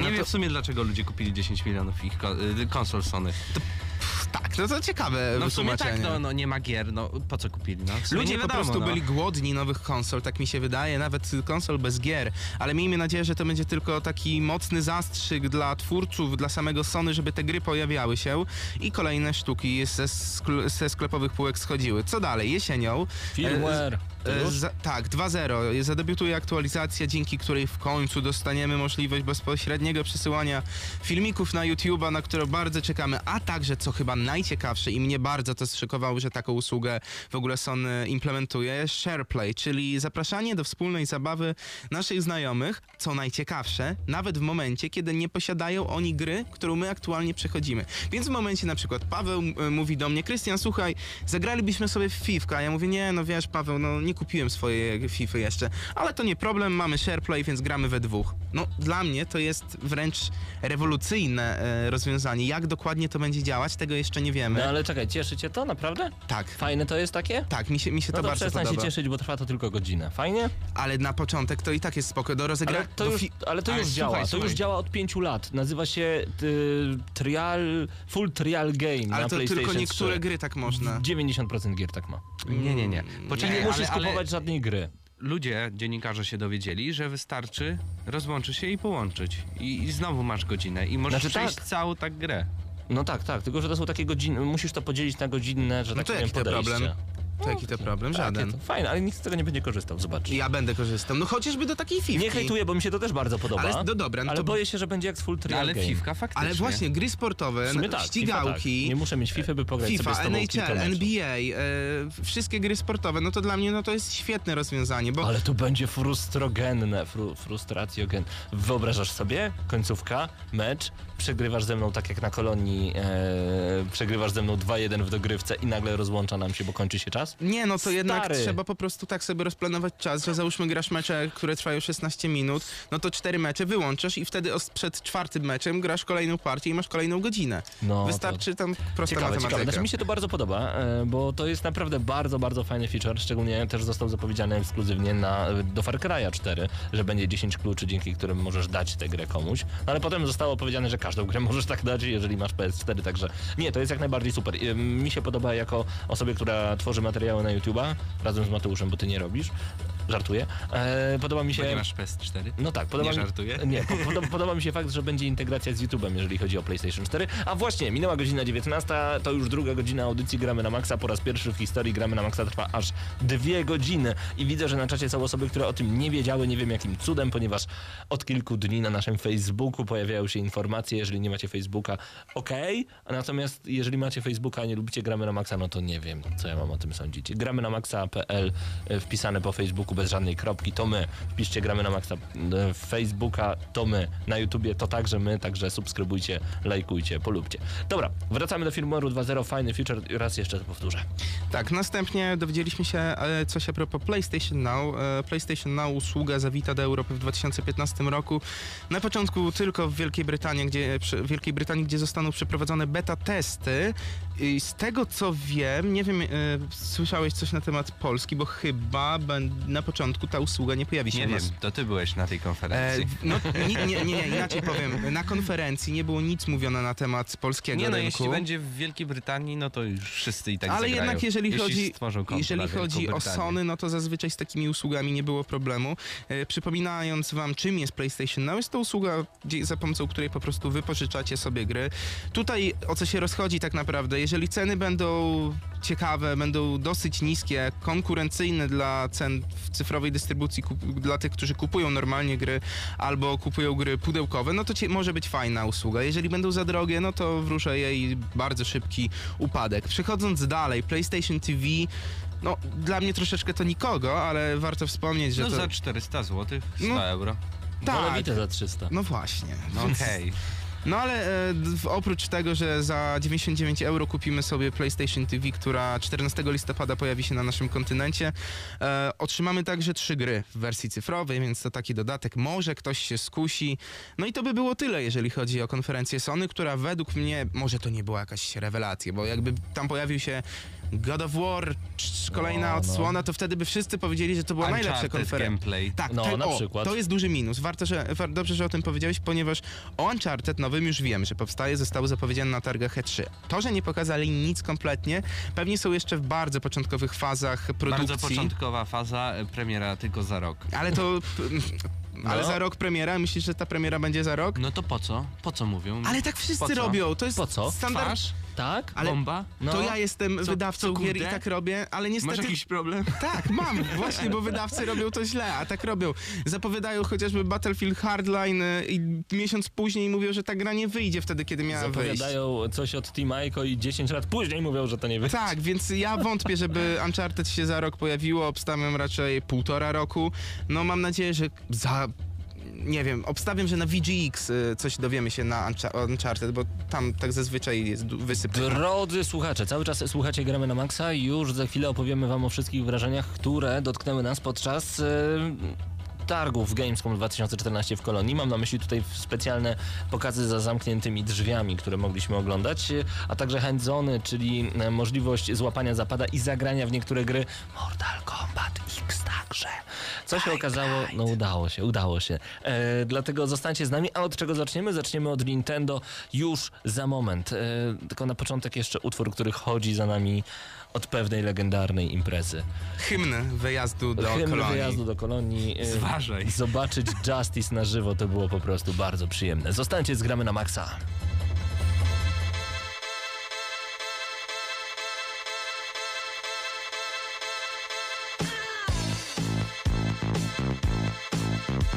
Thank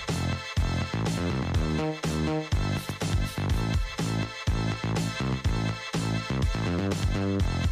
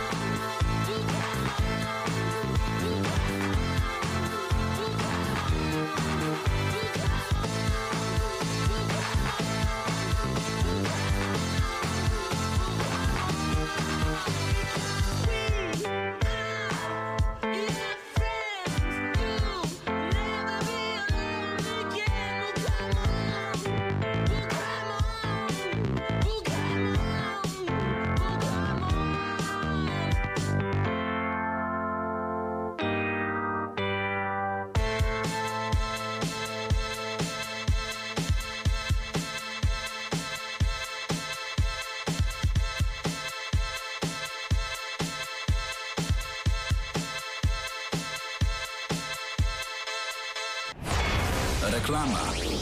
Idziesz do klubu? Znam fajniejsze miejsce. Opowiesz mi o nim? Zabiorę cię tam. Sports Park. Fajne miejsce w mieście. Stworzone do uprawiania sportu dla relaksu, przyjemności i spotkań z przyjaciółmi. Przyjazna, nowoczesna i ogromna przestrzeń. Aż 7 tysięcy metrów sześciennych. Squash, fitness, siłownia, zajęcia dla dzieci i młodzieży. Sportspark. Fajne miejsce w mieście. Sprawdź na sportspark.pl. Lublin, Bohaterów Monte Cassino 53A.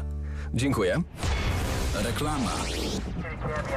Gramy na maksimum. Śpimy minimum.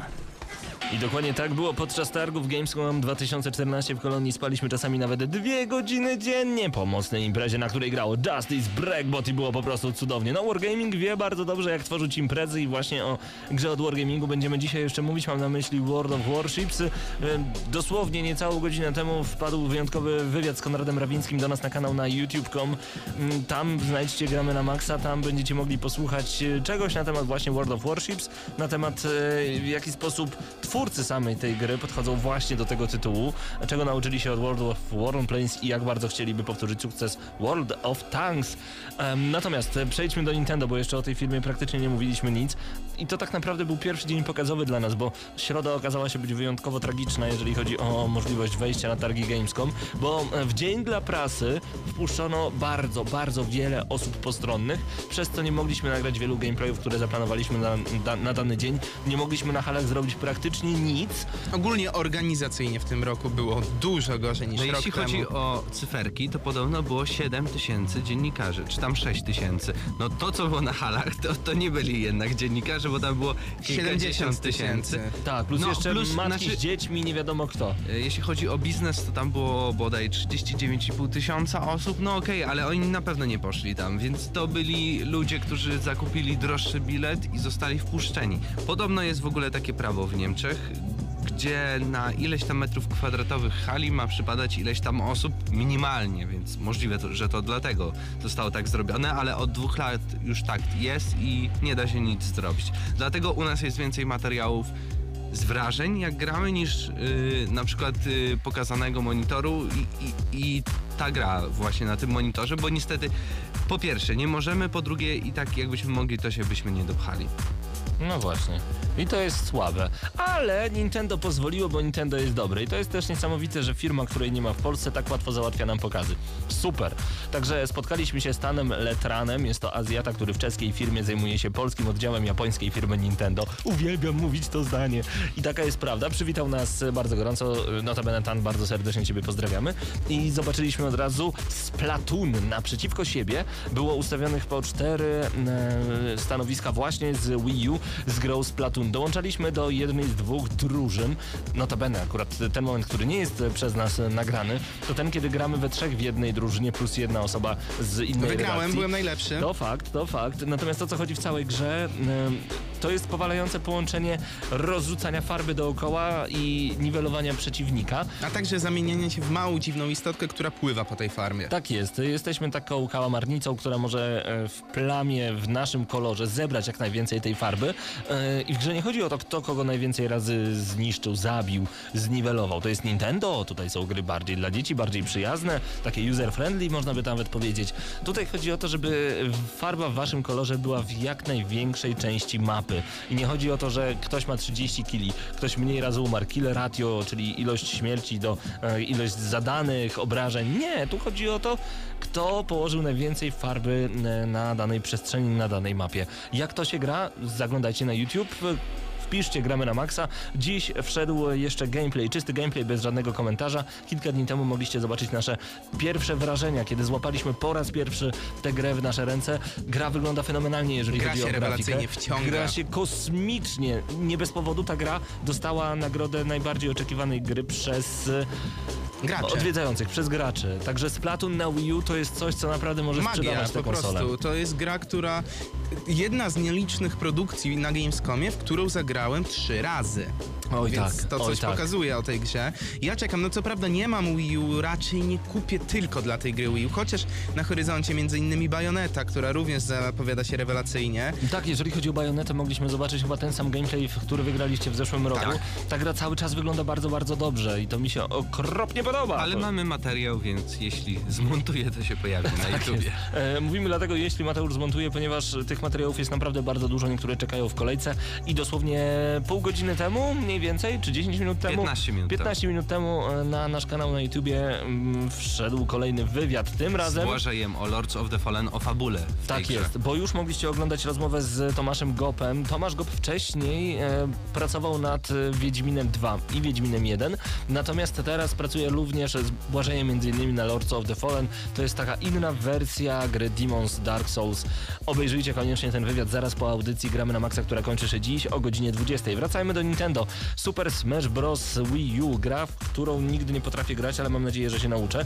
Notabene w najbliższym czasie jest organizowany specjalny turniej e, i jest nawet organizator e, tego turnieju Szpadel razem z nami na czacie, więc Szpadel, jeżeli możesz wklej proszę wielką informację na ten temat, ona u nas pojawiła się również na gramy na maxa.pl, natomiast jeżeli możesz wklej na czat, zaproś wszystkich, pozwalamy jak najbardziej. E, o co chodzi w samej grze? Mamy uniwersum Nintendo, szerokie, bo mamy postać nawet z Wii Fit Training.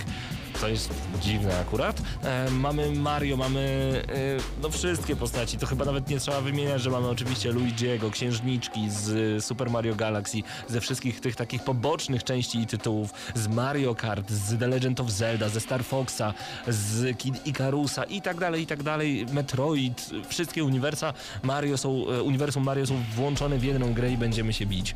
Chodzi o to, żeby wywalić przeciwnika jak najwięcej razy poza arenę. Areny są oczywiście mocno nawiązujące do tego, e, czym Nintendo stoi, czyli to są konkretne tytuły gier. Możecie zobaczyć również nasze pierwsze wrażenia, gdzie ja nie umiem grać zupełnie, natomiast gra wygląda fenomenalnie, wychodzi na 3DS, a także na Wii U. To nam się podoba. Zaskoczenie targów! Czas przybić taką pieczątkę. Mario Maker. Tak, to o tym samym myślałem. Mario Maker, które... Jak zobaczyłem zapowiedź na E3 i to samo podkreślałem na materiale wideo na YouTubie, e boże, kolejny Mario, tylko że ja tam będę mógł coś robić. Jak złapałem swoje ręce tabletopada od Wii U i zacząłem tworzyć, nagle poczułem wielką moc tworzenia poziomów Mario. To ja mogłem wykreować ten świat, który możliwość kreacji jest tak naprawdę jedynym naszym ograniczeniem jest nasza własna kreatywność, nasz własny umysł. Możemy tam zrobić wszystko. Najpiękniejsze jest to, że jednym kliknięciem możemy położyć rurę, cegłę kolejnego naszego przeciwnika. Możemy tam zrobić wszystko. Jednym kliknięciem również możemy przełączyć się ze starego Mario na nowego To Mario. jest, to jest najfajniejsza rzecz, że nagle coś tworzycie w starym Mario z lat 80., klikacie i macie Mario Wii U wersję, Super Mario Wii U. Super. To się wydaje, że to jest taka pierdoła. Znaczy, ja bym tego nie traktował jako pełnoprawną grę z jednej strony, bo to powinien być dodatek. No pamiętajcie, że na przykład Little Big Planet, stare dobre Little Big Planet, które w sklepie możecie kupić za jakieś dwie dychy, trzy dychy, ma edytor niesamowicie rozwinięty. Jednak ten e, edytor w Mario jest bardzo, bardzo prosty. Klikacie play, próbujecie zagrać to, co zmajstrowaliście przed chwilą. Widzę ogromną, og, og, ogromny potencjał w tej grze. To może być coś naprawdę fajnego i No. to jest jedno z największych zaskoczeń tych targów. Jedno z. Jedno z zaskoczeń, bo kilka ich było, ale Mam nadzieję, że to nie będzie drogie. O. E, Znaczy, mam nadzieję, że to nie będzie pełna cena gry, chociażby połowa mniej więcej, to wtedy bardzo fajnie. I to, co mi się podoba, potencjał, jaki drzemie w tej grze, powiedziałeś, no to tworzenie poziomów przez społeczność. Jeżeli ta społeczność będzie mocno zaangażowanie, po, zaangażowana podobnie jak w Little Big Planet, Mhm. no to ta gra będzie po prostu żyła bardzo długo. Jak najbardziej. E, graliśmy jeszcze w Hyrule Warriors. E, nasze wrażenia zobaczycie na YouTubie już niedługo. Natomiast to, co jest ciekawe, to chodzi o to, że w tej grze, ten, znaczy, ta gra to nie jest tylko taka zwykła wyżynka e, przeciwników. To jest Nie. kontrolowanie całej mapy. To jest e, zdobywanie nowych umiejętności, zdobywanie nowych atrybutów, zupełnie jak w grze The Legend of Zelda. E, wybrałem postać Która jest znana z The Legend of Zelda Twilight Princess. Podbiegłem, w pewnym momencie e, udało mi się pokonać wielu przeciwników supermocami ekstra. Natomiast gdy podbiegłem em, do pewnego zaułka, znalazłem zupełnie jak w grze The Legend of Zelda skrzynię. Wyjąłem z niej bomby znane właśnie z całego uniwersum Zeldy e, i mogłem w ten sposób niwelować przeciwników, ale także rozwalać te miejsca, które mają pęknięcia w ścianach. Znacie to skądś? Z The Legend of Zelda. Więc w Hyrule Warriors będziemy mogli dzięki temu, zupełnie jak w każdej innej Zeldzie, e, przedostawać się do nowych lokacji, ale to nie jest typowe granie w The Legend of Zelda, to jest to jest, e, to jest tak, to jest ostre siekanie, ostre nawalanie i kontrolowanie mapy, to jest ciekawe. Także to może być kawał dobrego kodu, Nintendo znowu zaskakuje. Grałeś jeszcze, Krystian, w Sonic Boom. Na Tak, grałem w 3DS-a. Sonic Boom, wiesz co, e, ciężko mi cokolwiek mówić, znaczy cokolwiek. E, To jest Sonic, który oczywiście napędza nas szybkością. Początkowo ciężko mi było się tak e, wgryźć w tą grę, ponieważ tak szybkość była tak mocna, gdzie przeskoczyłem nagle z Mario Makera, który sobie sam powoli wszystko tworzy, na Sonic Boom, gdzie uu, uu, uu, szybko, szybko, szybko wszystko, ale jeżeli jesteście fanami Sonika, to powinniście się zainteresować tym tytułem. Oczywiście nie jest to system seller, ale dla fanów na pewno coś miłego i chyba jeżeli chodzi o Nintendo jeszcze coś, no nie Zobaczyliśmy Amiibo, Amiibo, czyli tak. e, to, co nazwaliśmy wcześniej Chibo. Chibo. E, to są te figurki działające na zasadzie e, technologii NFC bodajże, czyli zbliżeniowej. Coś jak Skylanders, gdzie macie figurkę taką jak na przykład Mario, czy właśnie trenerka z Wi-Fi. Boże, to chyba najgorsza możliwa figurka, jaka tam powstała. Czy na przykład właśnie Zelda, Link, etc. E, macie figurkę, przymo- e, dotykacie ją do tabletopada e, konsoli Nintendo Wii U. Ta postać wówczas...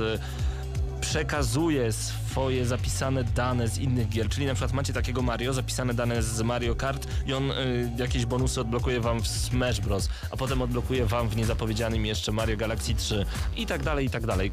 Y, figurki wyglądają fajnie, ale to jest hardkorowe wyciąganie pieniędzy od graczy. Boję się o swój portfel niestety jako Nintendo fan. No dobrze, zróbmy sobie chwilę przerwy i wrócimy do was już za moment. Pogadamy o Mortalu, o Evil Within, a także o World of Warships. World of Warships jak najbardziej. Więc bądźcie z nami jak najdłużej. A zostawiamy was e, z klasycznym utworem od Gramy na Maxa. Bo czemu nie? I'm making a note here, huge success. It's hard to overstate my satisfaction. Aperture science. We do what we must because we can. For the good of all of us, except the ones who are dead.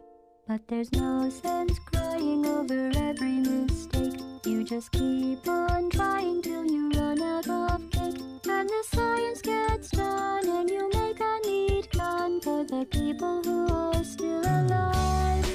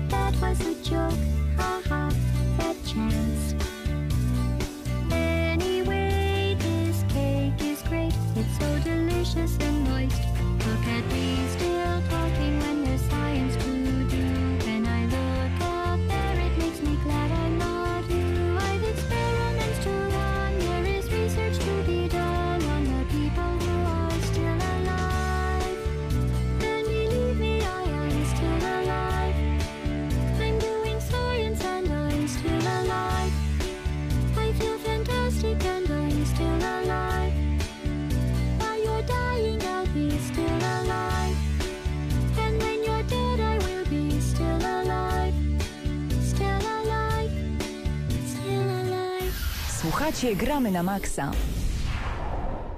Mortal Kombat! bomba! Finishing Fatality, krew się leje. A Mortal Kombat X mieliśmy okazję zobaczyć na targach Gamescom 2014 w Kolonii.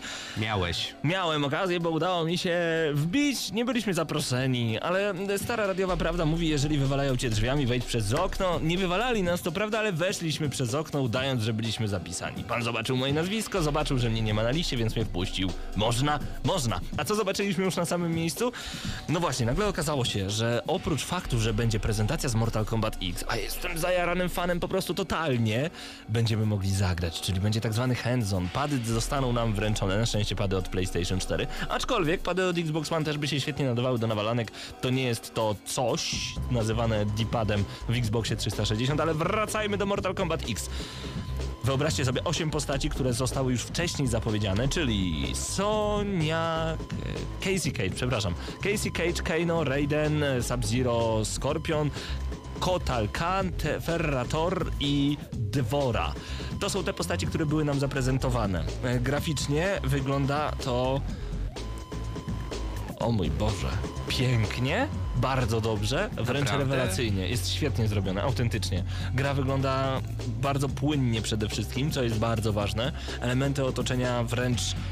Wyobraź sobie na przykład taką dbałość o szczegóły, że kiedy była walka Casey Cage kontra, czyli córka Sonny i Johnego Cage'a, Sonny Blade i Johnego Cage'a, kontra Raiden, po stopach Casey Cage spływała woda, opływała woda jej stopy, a kiedy Raiden poza wodą stał, takiego efektu naturalnie nie było. Takie drobne rzeczy, takie drobne elementy, kiedy e, stopy nagle Raidena uderzyły o e, tą mokrą powierzchnię, ta woda tak się rozbryzła, ale to jest takie dbanie o szczegóły, Znaczy, które ja, ja lubię. widziałem kilka e, fragmentów rozgrywki, bo zresztą jak montowałem ten filmik, to tam w rogu możecie sobie obejrzeć przy okazji. No ale to nie ma takiego skoku wyraźnego. Myślałem, że będzie lepiej. Jakby. Że jeszcze będzie lepiej, tak? Tak, tak. E, rozumiem. Wygląda roz, roz- podobnie, aha. ale też rozumiem, że to pojawi się również na PlayStation 3 i Xboxa 360, więc takiej różnicy nie może być i w założeniach chyba w produkcji gier A pojawi się? pojawi się. Na pewno? A nie? Mi się wydaje, że tylko PS4 i Xbox One. Zaraz sprawdzę. Sprawdź od razu. E, Natomiast e, zobaczyliśmy przede wszystkim kilka nowych fatali. E, I ja teraz chciałbym poprosić wszystkich słuchaczy o to, żebyście mieli mocne nerwy, a jeżeli jesteście niepełnoletni, no to może być naprawdę hardkorowo.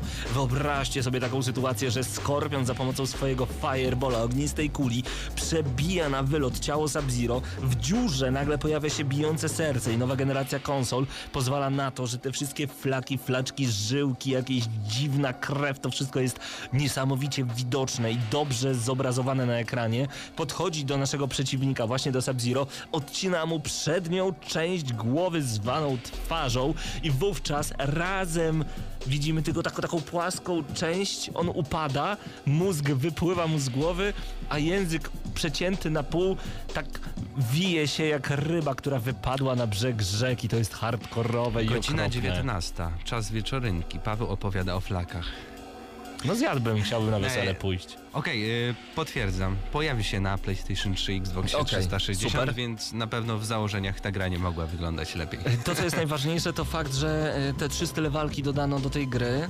E, d- Te trzy, to znaczy o, o co chodzi dokładnie. Znacie na pewno takie mordobicia jak Street Fighter chociażby, gdzie możemy wybrać przed każdą walką dany styl e, danej postaci. Tutaj będziemy mieli coś takiego również i to jest totalna nowość w serii Mortal Kombat, czyli na przykład Kano, e, który zna się na przykład na Krav Madze, e, będziemy mieli właśnie taką opcję, będzie używał wię- większej ilości rzutów i takich hardkorowych chwytów.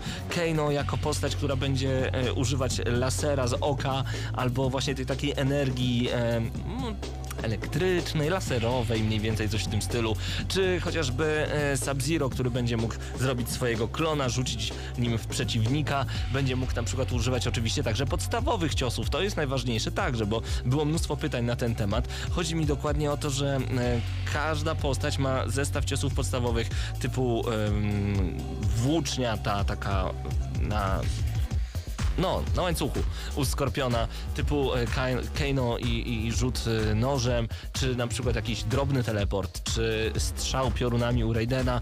E, to właśnie jest rzecz podstawowa, ale dodatkowe ciosy zyskujemy, kiedy wybieramy konkretny rodzaj ataku, konkretny styl walki u danej postaci.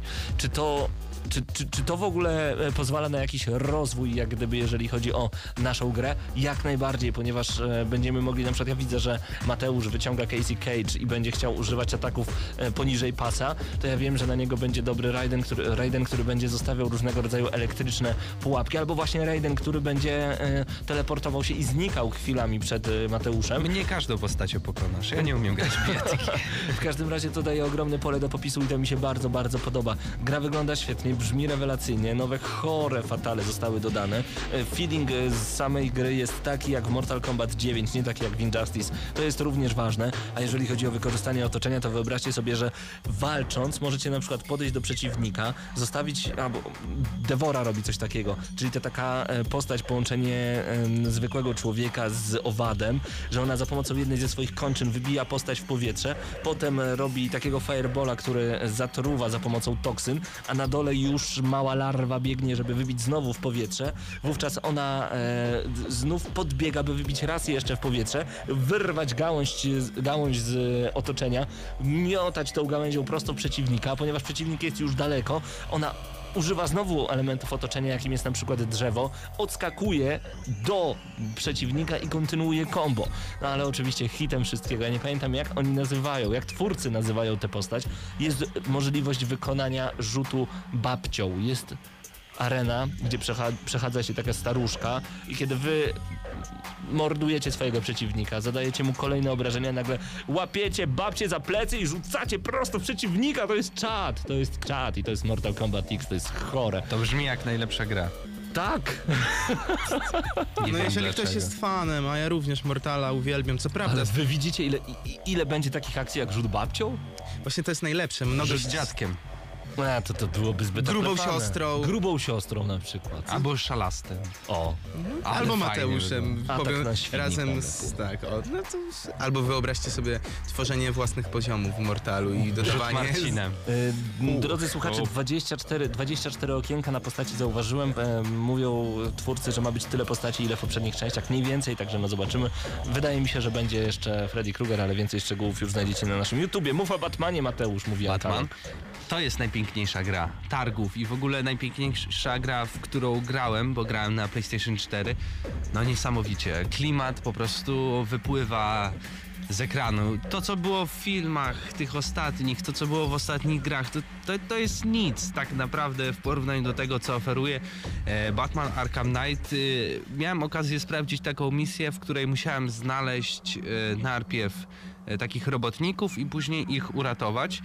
E, zaczęło się od tego, że podjechałem pod taką wielką fabrykę, rzuciłem batarangiem i musiałem skanować, znaczy leciałem tym batarangiem e, i musiałem skanować otoczenie i znajdywać tak e, ty, tych moich e, robotników. Kiedy ich znalazłem, no to e, oczywiście pojawił się główny oponent w grze, czyli właśnie ten rycerz Arkham e, i chciał mnie chyba zabić, ale mu to się nie udało, uciekł i mogłem też później przejechać się e, Batmobilem, który jest naprawdę wow. Może się zamienić w czołg i wtedy rozwalimy wszystko, co jest na naszej drodze. Nie ma żadnych niewidzialnych ścian. Lecimy na barierkę, rozwalimy barierkę. Lecimy na jakąś latarnię, rozwalimy latarnię. No oczywiście jak lecimy na, na jakiś budynek, no to nie rozwalimy go. No. Aż, aż takiej destrukcji tutaj nie ma, ale te wszystkie inne rzeczy, które stoją i się pojawiają, no coś niesamowitego. E, W 360 stopni można się e, obracać e, Batmobilem. Naprawdę, jedziemy prosto, nagle możemy unik w lewo, w prawo. A czy, Świetnie a czy możemy wygląda. zrobić tak, że jedziemy Batmobilem i nagle Batmobil nas wyrzuci w powietrze? Tak. Wow. I, I możemy nawet gdzieś sobie zawisnąć na jakimś dachu budynku i, i sterować zdalnie Żartujesz. Batmobilem. Coś niesamowitego. To twoim zdaniem jest najpiękniejsza gra targów? Tak, nie widziałem ładniejszej, naprawdę. Nowa E, generacja As- nadchodzi razem z Assassin's Batmanem? Creed Unity to, to przy tym to nic, naprawdę. Te zwiastuny, które widzieliście, to nic. No, Batman, taki, t, taki jak widzieliście zwiastun, tak wygląda dokładnie gra. Ale ja, ja, jedną ja się rzecz. zdziwiłem, ja tak patrzyłem, ej, gdzie jest to PS4? Patrzę, no, no leży, no, no działa. No. Ja wierzę we wszystko, co powiedziałeś, ale z drugiej strony pytanie mam do ciebie. To demo, które było prezentowane, to były same ciemne lokacje? No ogólnie, No właśnie. znaczy ciemne lokacje. Właśnie tam było bardzo dużo świateł, Ale to nie było refleksy, światło dzienne. Ja, ja e, wiem, efekty padał cząsteczkowe deszcz, to... no coś niesamowitego. Ja też no. widziałem te zwiastuny, to już wyglądało rewelacyjnie, więc mogę sobie No, wyobrazić... ale go tam jest zawsze w, w mroku. No tak, no y, więc ciężko też porównywać to do takiego Ale Assassin's Creed ba- Unity. ale nie widać bardzo dużo. Nie, no ja, ja wiem, bo zdaję sobie sprawę, że ta gra będzie wyglądała Ale fenomenalnie. grałeś, Mateuszu, także w Assassin's Creed Unity i Rogue. Opowiadaj. Tak, y, może zacznijmy od tego drugiego, Assassin's Creed Rogue, czyli tak naprawdę jakby kolejna wersja Assassin's Creed 4 Black Flag, już powoli się mylę, tyle tych, tych asasynów. Y, trafiamy do Nowego Jorku, ale tak naprawdę większość czasu będziemy, tak jak w czwórce, e, przemierzać na swoim okręcie, który jest trochę mniejszy, truch, który jest trochę szybszy. E, tym razem jest, stajemy się z e, asasyna templariuszem, więc także asasyni nas atakują, więc nawet sobie tak normalnie płynąc e, po morzu, może nas zaatakować inny statek i dokonać abordażu, abordażu na nas. Wcześniej mogliśmy tylko my na kogoś, a tutaj na serio ktoś podpływa abordaż i, i może być zginąć czujnym. po prostu. Akcja rozgrywa się między trójką a Black Flag. Naszym kompanem jest Hejtem. E, Znana postać, jeśli ktoś grał, jeśli nie, no to zagrajcie. E, Jest fajna rzecz, bo trafiamy też w takie okolice Kanady, gdzie jest lodowato bardzo. Musimy ulepszyć swój statek w lodołamacz, byśmy na przykład mogli dotrzeć do danych lokacji. Są e, bryły lodowe, które możemy e, rozwalić i, i to też jest jakby taki interaktyw, interaktywny element otoczenia, bo jeśli ją rozwalimy, to wtedy oczywiście ona wpadnie e, do tego morza i wtedy tworzy się fala i na przykład za tą falą możemy się schować i, i wtedy spróbować ostrzelać przeciwnika, albo w ogóle nie rozwalając tej bryły możemy się schować za bryłą i zaskoczyć naszego przeciwnika. E, mapa jest bardzo duża. Bym powiedział, że chyba nawet większa niż w Black Flag, bo tak naprawdę mamy jakby takie trzy, trzy rejony. No i, i tak oglądałem ją, no to nie wiem. E, ale będzie mniej miast, bo chyba Halifax, Nowy Jork i coś, coś z Kanady jeszcze, z czego to pamiętam. Ale niestety nie wiedziałem więcej, bo demo polegało tylko na tym, że mogłem się tam przepłynąć kawałek, później trafiłem na taką małą wysepkę, która była opanowana przez asasynów i musiałem tam wejść, wykonać kilka zadań, czyli na przykład y, rozwalić arsenał broni, y, rozwalić takich snajperów stojących na górze. I tam ogólnie polega to na tym, że mamy kilka mini zadań, aby przejąć dany punkt. I, na tym się skończyło. Całość wygląda jak Black Flag, no i Black Flag oczywiście na PlayStation 3 i Xboxie 360, bo ta gra Assassin's Creed Rogue też trafia tylko na PS3 i Xboxa 360. Macie jakieś pytania? My wiemy wszystko, sprawdzam czat, pytań także nie ma. Wiem, że twoje wrażenia także pojawią się na e, YouTubie, także Tak, jeżeli macie nagrane. pytania, zapraszamy bardzo gorąco. Wpiszcie na YouTubie Gramy na Maxa, zasubskrybujcie nasz kanał, koniecznie oglądajcie wszystkie materiały, które nagraliśmy w pocie czoła. Był też Assassin's Creed Unity, który wygląda bardzo fajnie. Nie tak jak Batman oczywiście, ale wygląda tak jak widzieliśmy, bo widziałem, znaczy czytałem dużo opinii takich, że nie, to nie będzie tak wyglądało, bo Ubisoft zawsze pokazuje coś, a, a całość wygląda inaczej i to jest niemożliwe, żeby tak dobrze wyglądał ten Assassin. Jednak jest możliwe i tak wygląda.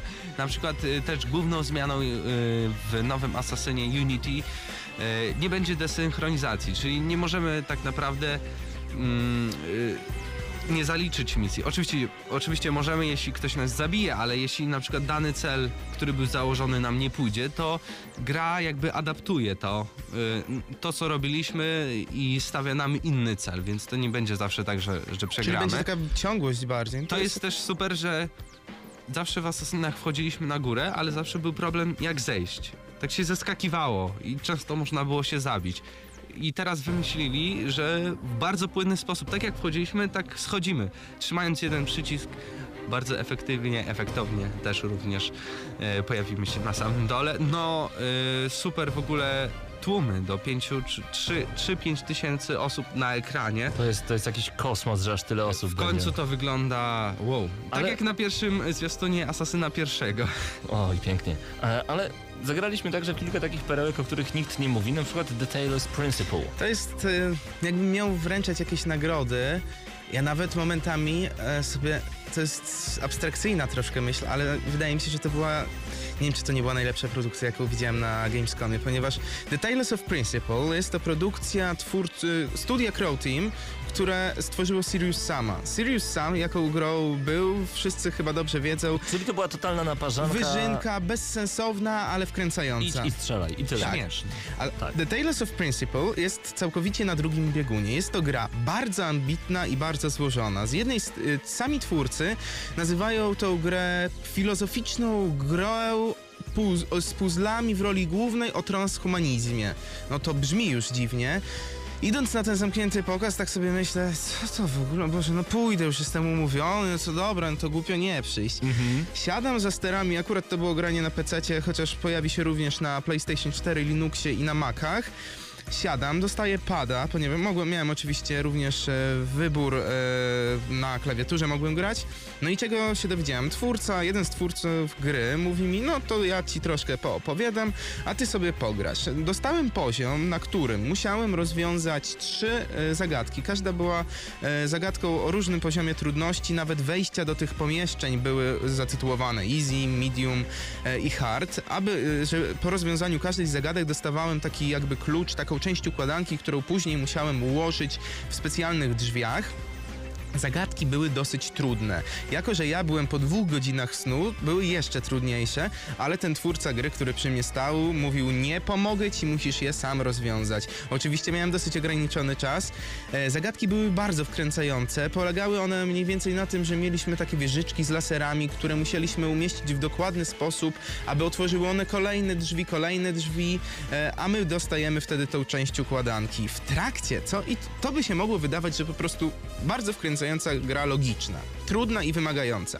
Ale wyobraźcie sobie, że w pewnym momencie gry nagle z góry, z niebios przemawia do mnie głosem boskim i y, jakaś postać, nie wiadomo kto to tak naprawdę jest i mówi, zadaje mi dziwne pytania, pytania takie zadawać by się mogło, zdawać by się mogło, że retoryczne, ale pytania podczas których pojawiają się kolejne pytania, kim w ogóle jestem, kim ja jestem w tym świecie, co to jest za świat, co ja mam tak naprawdę zrobić.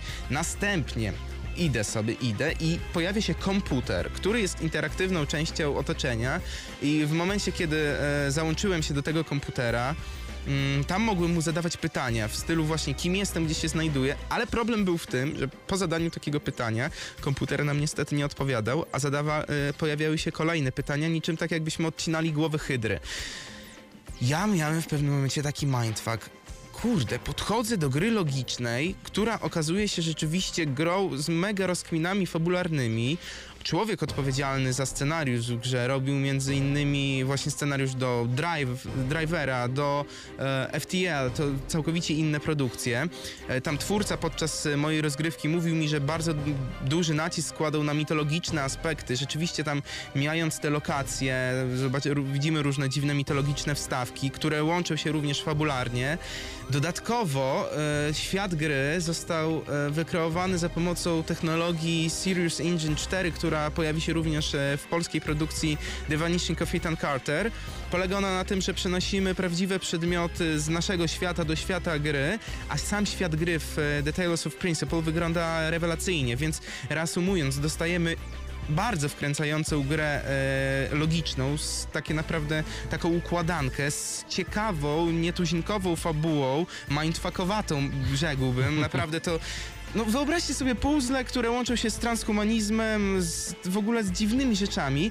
Gra zadebiutuje w, bodajże w listopadzie tego roku na Steamie, a także na PlayStation Store. Będzie kosztowała około 30 euro i zagwarantuje nam mniej więcej pomiędzy 30 a 50 godzin rozgrywki w Wow, zależności to jak sporo. to jest bardzo dużo. No i, i to, czego ja oczekuję, to to, że naprawdę ta fabuła, ten scenariusz będzie nietuzinkowi, a zapowiada się tak. No ja na Gamescomie zostałem totalnie wgniecony. Przyszedłem zmęczony po dwóch godzinach snu, nie oczekując od tej gry niczego. Tylko no dobra, siadam, zagram, jak mi już tam zapisaliście na ten pokaz i okazało się, że to jest perełeczka. Naprawdę, jeżeli nie słyszeliście nic o The Tales of Principle, musicie to sprawdzić. Teraz przejdźmy do innej produkcji, którą już wspominali na naszym Tylko czacie. chwilka, ja tylko Tak? powiem, że to, ta łamigłówka przypomniała mi jeszcze jedną grę od Nintendo. Nazywa się ona Captain Toad Treasure Tracker. O tym podczas tej audycji nie opowiemy, ale oglądajcie YouTube'a, bo nasze wrażenia Będzie. i ogrywanie z tej gry, a również jest zaskoczeniem Captain Toad Treasure Tracker.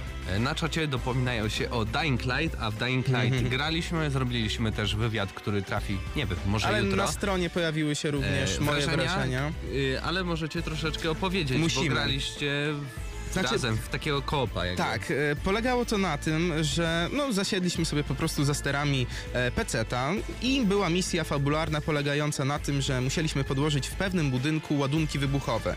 Ładunki wybuchowe, po ich podło... Oczywiście, dostaliśmy po prostu ciekawą misję, e, wyżynaliśmy zombiaki, samo wyżynanie zombiaków było bardzo fajne, bardzo wciągające, kiedy ja na przykład rozciąłem jednemu zombiakowi górne kończyny, one wyleciały w powietrze, przekoziołkowały, walnęły tego zombiaka w łeb i nagle po prostu leżał już na, na podłodze w tym budynku. Y, To było niby proste, to co już widzieliśmy.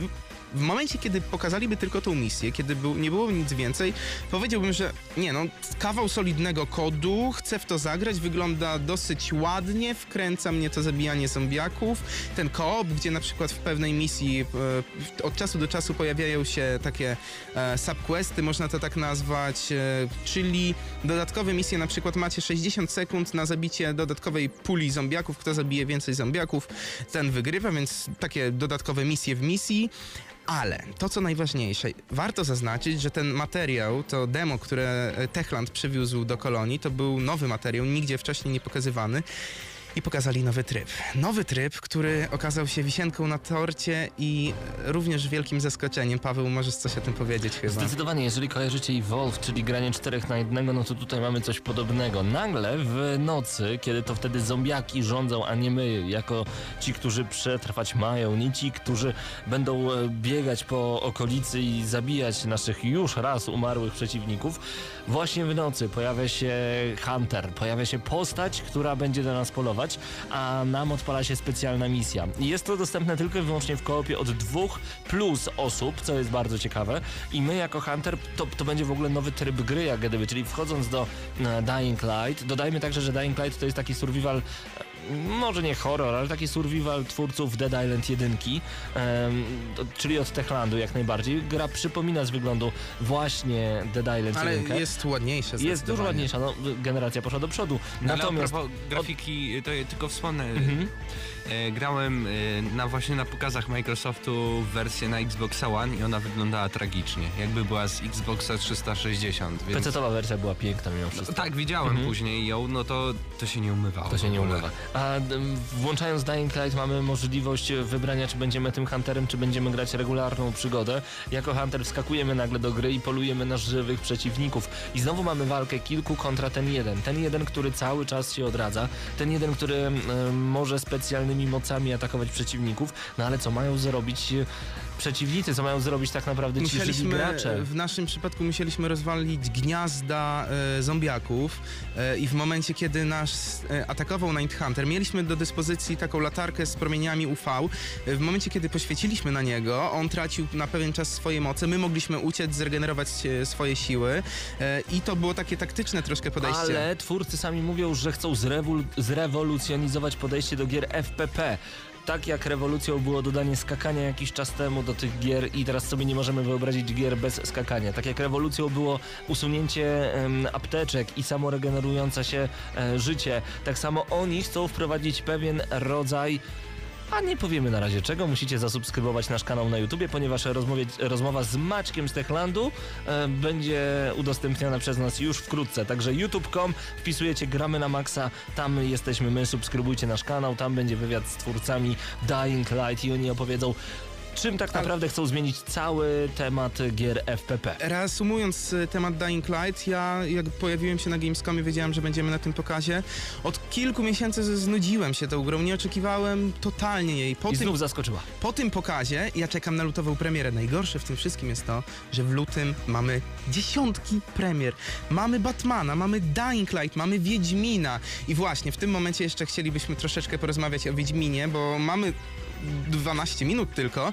A o wiedź- Pokrótce jeszcze musimy o worshipach i, i jeszcze Jest jeszcze dużo. grach. tak, jeszcze trzy gry tak W naprawdę. sumie mogliśmy 3 godziny zrobić audycji. E, tak, ale jeżeli chodzi o. Wiedźmina, e, zobaczyliśmy materiał 45-minutowy, który Nie, był... ale Krystian, y, jeśli chcecie zobaczyć praktycznie to, co my widzieliśmy, to już w internecie na oficjalnej stronie Tak, ale możemy- jest 35 minut. Jeśli chcecie posłuchać naszych takich głębszych wynurzeń o tej grze, to też na naszym YouTubie jest ponad 8 minut y, o tym, jak rozmawiamy, to co widzieliśmy No ale w podobało Wiedźminie nam 3. się zdecydowanie. Tak, podobało Tak nam jest. się, chociaż y, chcieliśmy zobaczyć coś więcej, bo od roku praktycznie nic się nie zmieniło. To fakt. A wręcz trochę gorzej jakby wyglądało, ale to może dlatego, nie, nie. że to była inna tak, lokacja Okej, i tak ale dalej. wygląda i tak e, rewelacyjnie. No ale tak. tak. jak Mateusz powiedział, zajrzyjcie na YouTube'a, tam 8 minut naszych wrażeń. A teraz przejdźmy do World of Warships, czyli... Tak, bo to jest taka wisienka na torcie troszeczkę, ze względu na to, że to jest gra darmowa, free to play, gra, która będzie tylko na PC-ty, przynajmniej na początku. World of Tanks na początku też było na PC-ty. Gra od Wargamingu, gra, która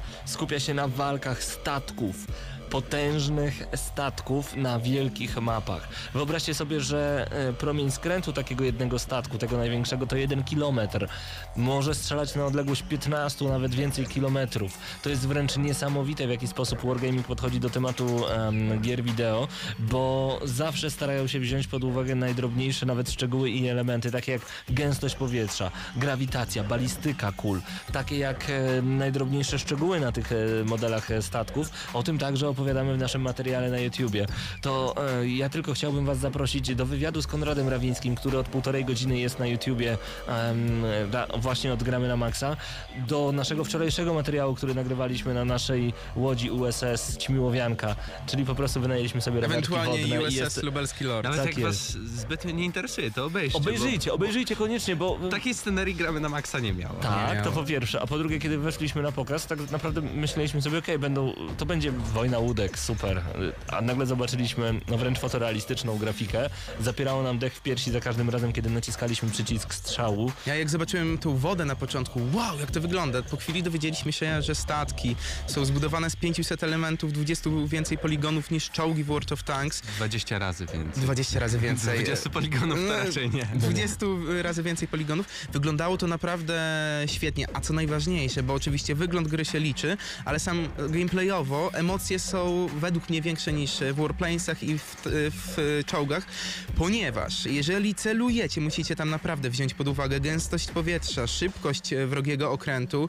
Jeżeli w tym momencie weźmiecie to wszystko pod uwagę, strzelicie i nie traficie, będziecie chcieli trafić jeszcze bardziej i następny strzał udaje się wam trafić. Trafiacie, rozwalacie statek. Satysfakcja naprawdę gwarantowana. Najlepsze jest to, że każdy z nas tego spróbuje, bo gra jest darmowa, jak wszystkie gry od Wargamingu. Także, także no zachęcamy bardzo gorąco. World of Warships powinno zadebiutować na początku roku 2015, przynajmniej we wczesnej grywalnej wersji. Zobaczymy, jak to będzie cały czas rozbudowane, rozbudowywane również. E, także no oczekujcie, bo to jest jedna z tych gier, na które nie czekaliśmy przyjeżdżając na Gamescom, ale po powrocie e, sprawdzamy nowinki i dowiadujemy się, co w tym temacie się rusza.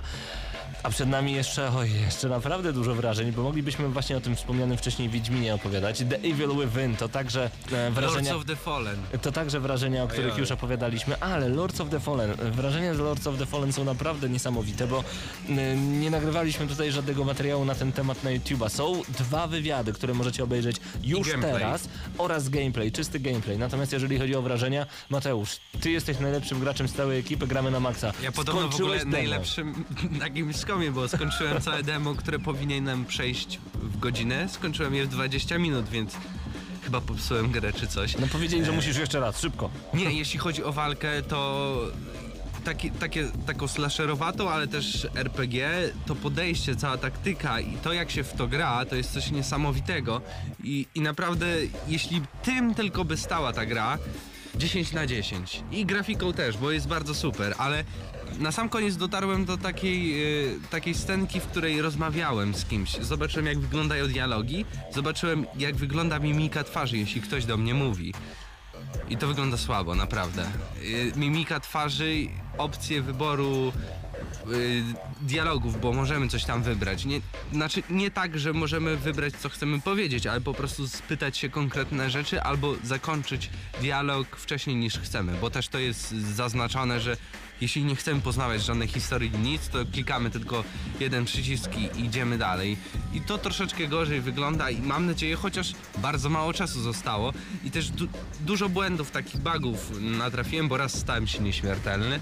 To E, dlatego przeszedłeś tak szybko. Nie, nie, to, No to na nie, pewno to nie. To. To. E, mam nadzieję, że, że uda mi się to wszystko jeszcze poprawić, bo gra naprawdę świetnie się zapowiada i jeśli graliście w Dark Souls, to fu, to Lords of the Fallen to jest półka wyżej jak dla mnie. No Wow. mi, się- mi się podobało to, mimo że nie udało mi się przejść dema, nie miałem też dużo czasu na to, to wkręciłem się i spodobało mi się sam świat gry, spodobało mi się to, że ta gra nie oszukuje, e, spodobało mi się również to, że tak jak zaznaczał e, Tomasz Gobrze, te checkpointy są tak rozlokowane, żebyśmy my jako gracze w momencie, kiedy przejdziemy cały poziom, jest boss, nawet jak umrzemy, to trafiamy w to miejsce przed bossem. To jest małe ułatwienie z jednej strony, bo dojść do tego miejsca jest ciężko, ale cieszy i mnie po prostu wtedy będę może miał więcej sił na przejście tej gry i nie będzie mnie irytowała tak jak Dark Souls. Właśnie, bo oni powiedzieli, że e, oni dają nam narzędzia do tego, żebyśmy się sami uczyli tej gry, a nie żebyśmy się frustrowa- frustrowali, bo gry nie są po to, żeby nas frustrować. One mają nas uczyć, rozwijać jak najbardziej. I to nam się również bardzo podoba. Nowe lepsze Dark Souls już w październiku, o ile dobrze pamiętam, Lords of the Fallen. Tak, tak, chyba 31, końcówka sama. To będzie rewelacja. Mam nadzieję, że subskrybujecie nasz kanał na youtube.com. Gramy na Maxa tam wpiszcie, ponieważ tam pojawiły się także nasze wrażenia z najnowszego Call of Duty Advanced Warfare. A także właśnie wspomnianego wcześniej The Evil Within, jeżeli graliście w starego Resident Evila, w starego, czyli do trzeciej części włącznie z Code Veronica X również i Resident Evil 0 z GameCube'a, będziecie w siódmym niebie, bo The Evil Within nie straszy, ma klimat, bywa chwilami straszne, ale przede wszystkim ma fantastyczne zagadki. Będziecie czuli się jak w niebie. Więc em, myślę, że pozostawmy takie, tota, taki totalny strach Silent Hillowi, PT, tudzież właśnie Until Dawn, ale The Evil Within to jest jedna z tych gier, które po prostu przygodowych, Strach. które chcemy zagrać. E, Obcy Izolacja, czyli Alien Isolation. Też byłem na pokazie. Ja zauważyłem, że u nas na czacie też o tym mówią. Naprawdę warto się zainteresować tą grą. E, możliwe, że dostaniemy przedpremierowo jakąś taką wersję preview do ogrania, to, to powiemy więcej, ale ta gra jest naprawdę hardkorowa. Raz cię zobaczy obcy, koniec, nie wywyniesz się. Musisz na każdym kroku uważać. Musisz... Y, jest dużo takich elementów, na przykład craftingu. Możesz stworzyć jakieś przedmioty, żeby e, uwagę odtrącać obcego. Na przykład y, budujesz z głośniczka i jakiejś baterii e, taki straszak, coś takiego, co puszcza jakąś dziwną muzyczkę. Już rzu- rzucasz tam i, i obcy się tym interesuje. Wtedy możesz przejść dalej. Fajną rzeczą jest na przykład zapisywanie w grze, bo nie zapisujesz tak, że klikasz save i tak dalej, tylko musisz podejść do takiej specjalnej budki, z której jakby się dzwoniło, wsadzić e, kartę, odczekać 3 sekundy, takie trzy e, lampki się zapalają i dopiero po tym e, czasie wyskakuje ci, że możesz zapisać grę. Później musisz wyciągnąć i tak dalej, więc to trwa i też jesteś w ciągłym strachu. Nawet producent gry, który nam pokazywał tą grę, no dwa razy zginął, a tam jest tak, że checkpoint jest naprawdę rzadki, więc już nie było sensu, żeby nam przechodził tą grę Tutaj- jeszcze ale czekaj, raz. to chcesz powiedzieć, że twórca zginął we własnej grze i powiedział, Tak. słuchajcie, nie ma sensu, bo ja już tak tam nie tak, dojdę? Tak. Będzie hardkorowo w takim Hardkorowo. razie. Ale tutaj warto zaznaczyć, bo ostatni Alien był tragiczny. Gassassin pisz, pisze na czacie, czyżby dobry Alien. No wszystko wskazuje na to, że to może być coś więcej niż dobry, może to być nawet rewelacyjna gra. E, ja czekam, mimo to, że jakoś fanem strasznie trudnych gier nie jestem, ale jeżeli gra jest wymagająca i nie okłamuje mnie, to czekam. Alien, być może stary, dobry Alien, taki klimat właśnie tych e, alienów, no będzie. Ja na to czekam. Co jeszcze ogrywaliśmy? E, bo już wiecie teraz... co, ja mam jeszcze taką jedną... Zostały dwie minuty. E, Tak, no właśnie, ale to, to szybko opowiem jeszcze o grze, która wychodzi na PC, PlayStation 4, a także Xbox One. Mam na myśli Blood, Bo- Blood Bowl 2. To jest futbol amerykański, gdzie gramy Dark Elves, ciemne elfy, czarne elfy, czarna klasa elfów e, kontra na przykład krasnoludy. To jest strategia turowa w futbolu amerykańskim w świecie fantazy. To się Mm. musi udać. Nie wygląda może zbyt pięknie, natomiast warunki atmosferyczne są naprawdę Nikt niezłe. nie zażył ci braku oryginalnego pomysłu. To fakt, no szczególnie, że to jest Blood Bowl 2, czyli pierwsza część już naprawdę e, odniosła nie najmniejszy sukces. E, dodajmy też jeszcze fakt, że warunki atmosferyczne powodują na przykład to, że e, tam wszystko jest za pomocą rzutu kości, jak gdyby. To się odbywa poza nami bardzo często, ale na przykład ciężej jest nam złapać mokrą piłkę. Możemy nie dobiec do miejsca, w które kliknęliśmy przed chwilą. To może być naprawdę ciekawe, dzięki CD Projektowi zobaczyliśmy właśnie tę grę. E, Blood Bowl 2 to może być coś miłego. Y, Poczekam na więcej informacji na ten temat, bo po pokazie mogę stwierdzić, że pograłbym 15 minut, ale chciałbym trochę więcej. Także czekamy troszeczkę na jeszcze więcej informacji. E, Raz jeszcze prosimy, abyście subskrybowali nas na youtube.com e, GNM Crew. Znajdźcie nasz kanał, gramy na maksa, wystarczy wpisać. Dużo filmików, no nawet po Ogromny. 4-5 filmików dziennie. Ja nawet tak Jaki kanał wam to da? Żaden. Jaki? Jaki? Żaden. TVN wam nie da, Polsat wam nie da, a my wam da. A macie. A macie. Yy, I jeszcze pamiętajcie, że na facebook.com kośnik gramy na maxa.pl jesteśmy również razem z wami. To właśnie stąd dowiadujecie się wie- wielu rzeczy, takich jak dwugodzinna audycja dużo, dużo wcześniej. Dzięki, że byliście z nami. To były dwie godziny audycji gramy na maksa. Yy, Ja jeszcze raz chciałbym podziękować za naprawdę udostępnienie nam wielu fantastycznych e, miejsc do ogrywania, bo dzięki Cenete zobaczyliśmy m.in. Evolve, Sid Meier's Civilization, a także em, Borderlands The Pre-Sequel, wrażenia wkrótce na YouTubie. Dzięki CD Projektowi m.in. ten Blood Bowl 2. E, dzięki Nintendo zobaczyliśmy Splatoon, Super Dzięki Smash ABC Bros. Data, Destiny, Call of Duty nowe. Jak najbardziej. Dzięki Wargamingowi, World of Warships. Jak najbardziej. E, I, I tych gier możemy mnożyć na potęgę. Także dzięki Electronic wielkie. Arts, FIFA.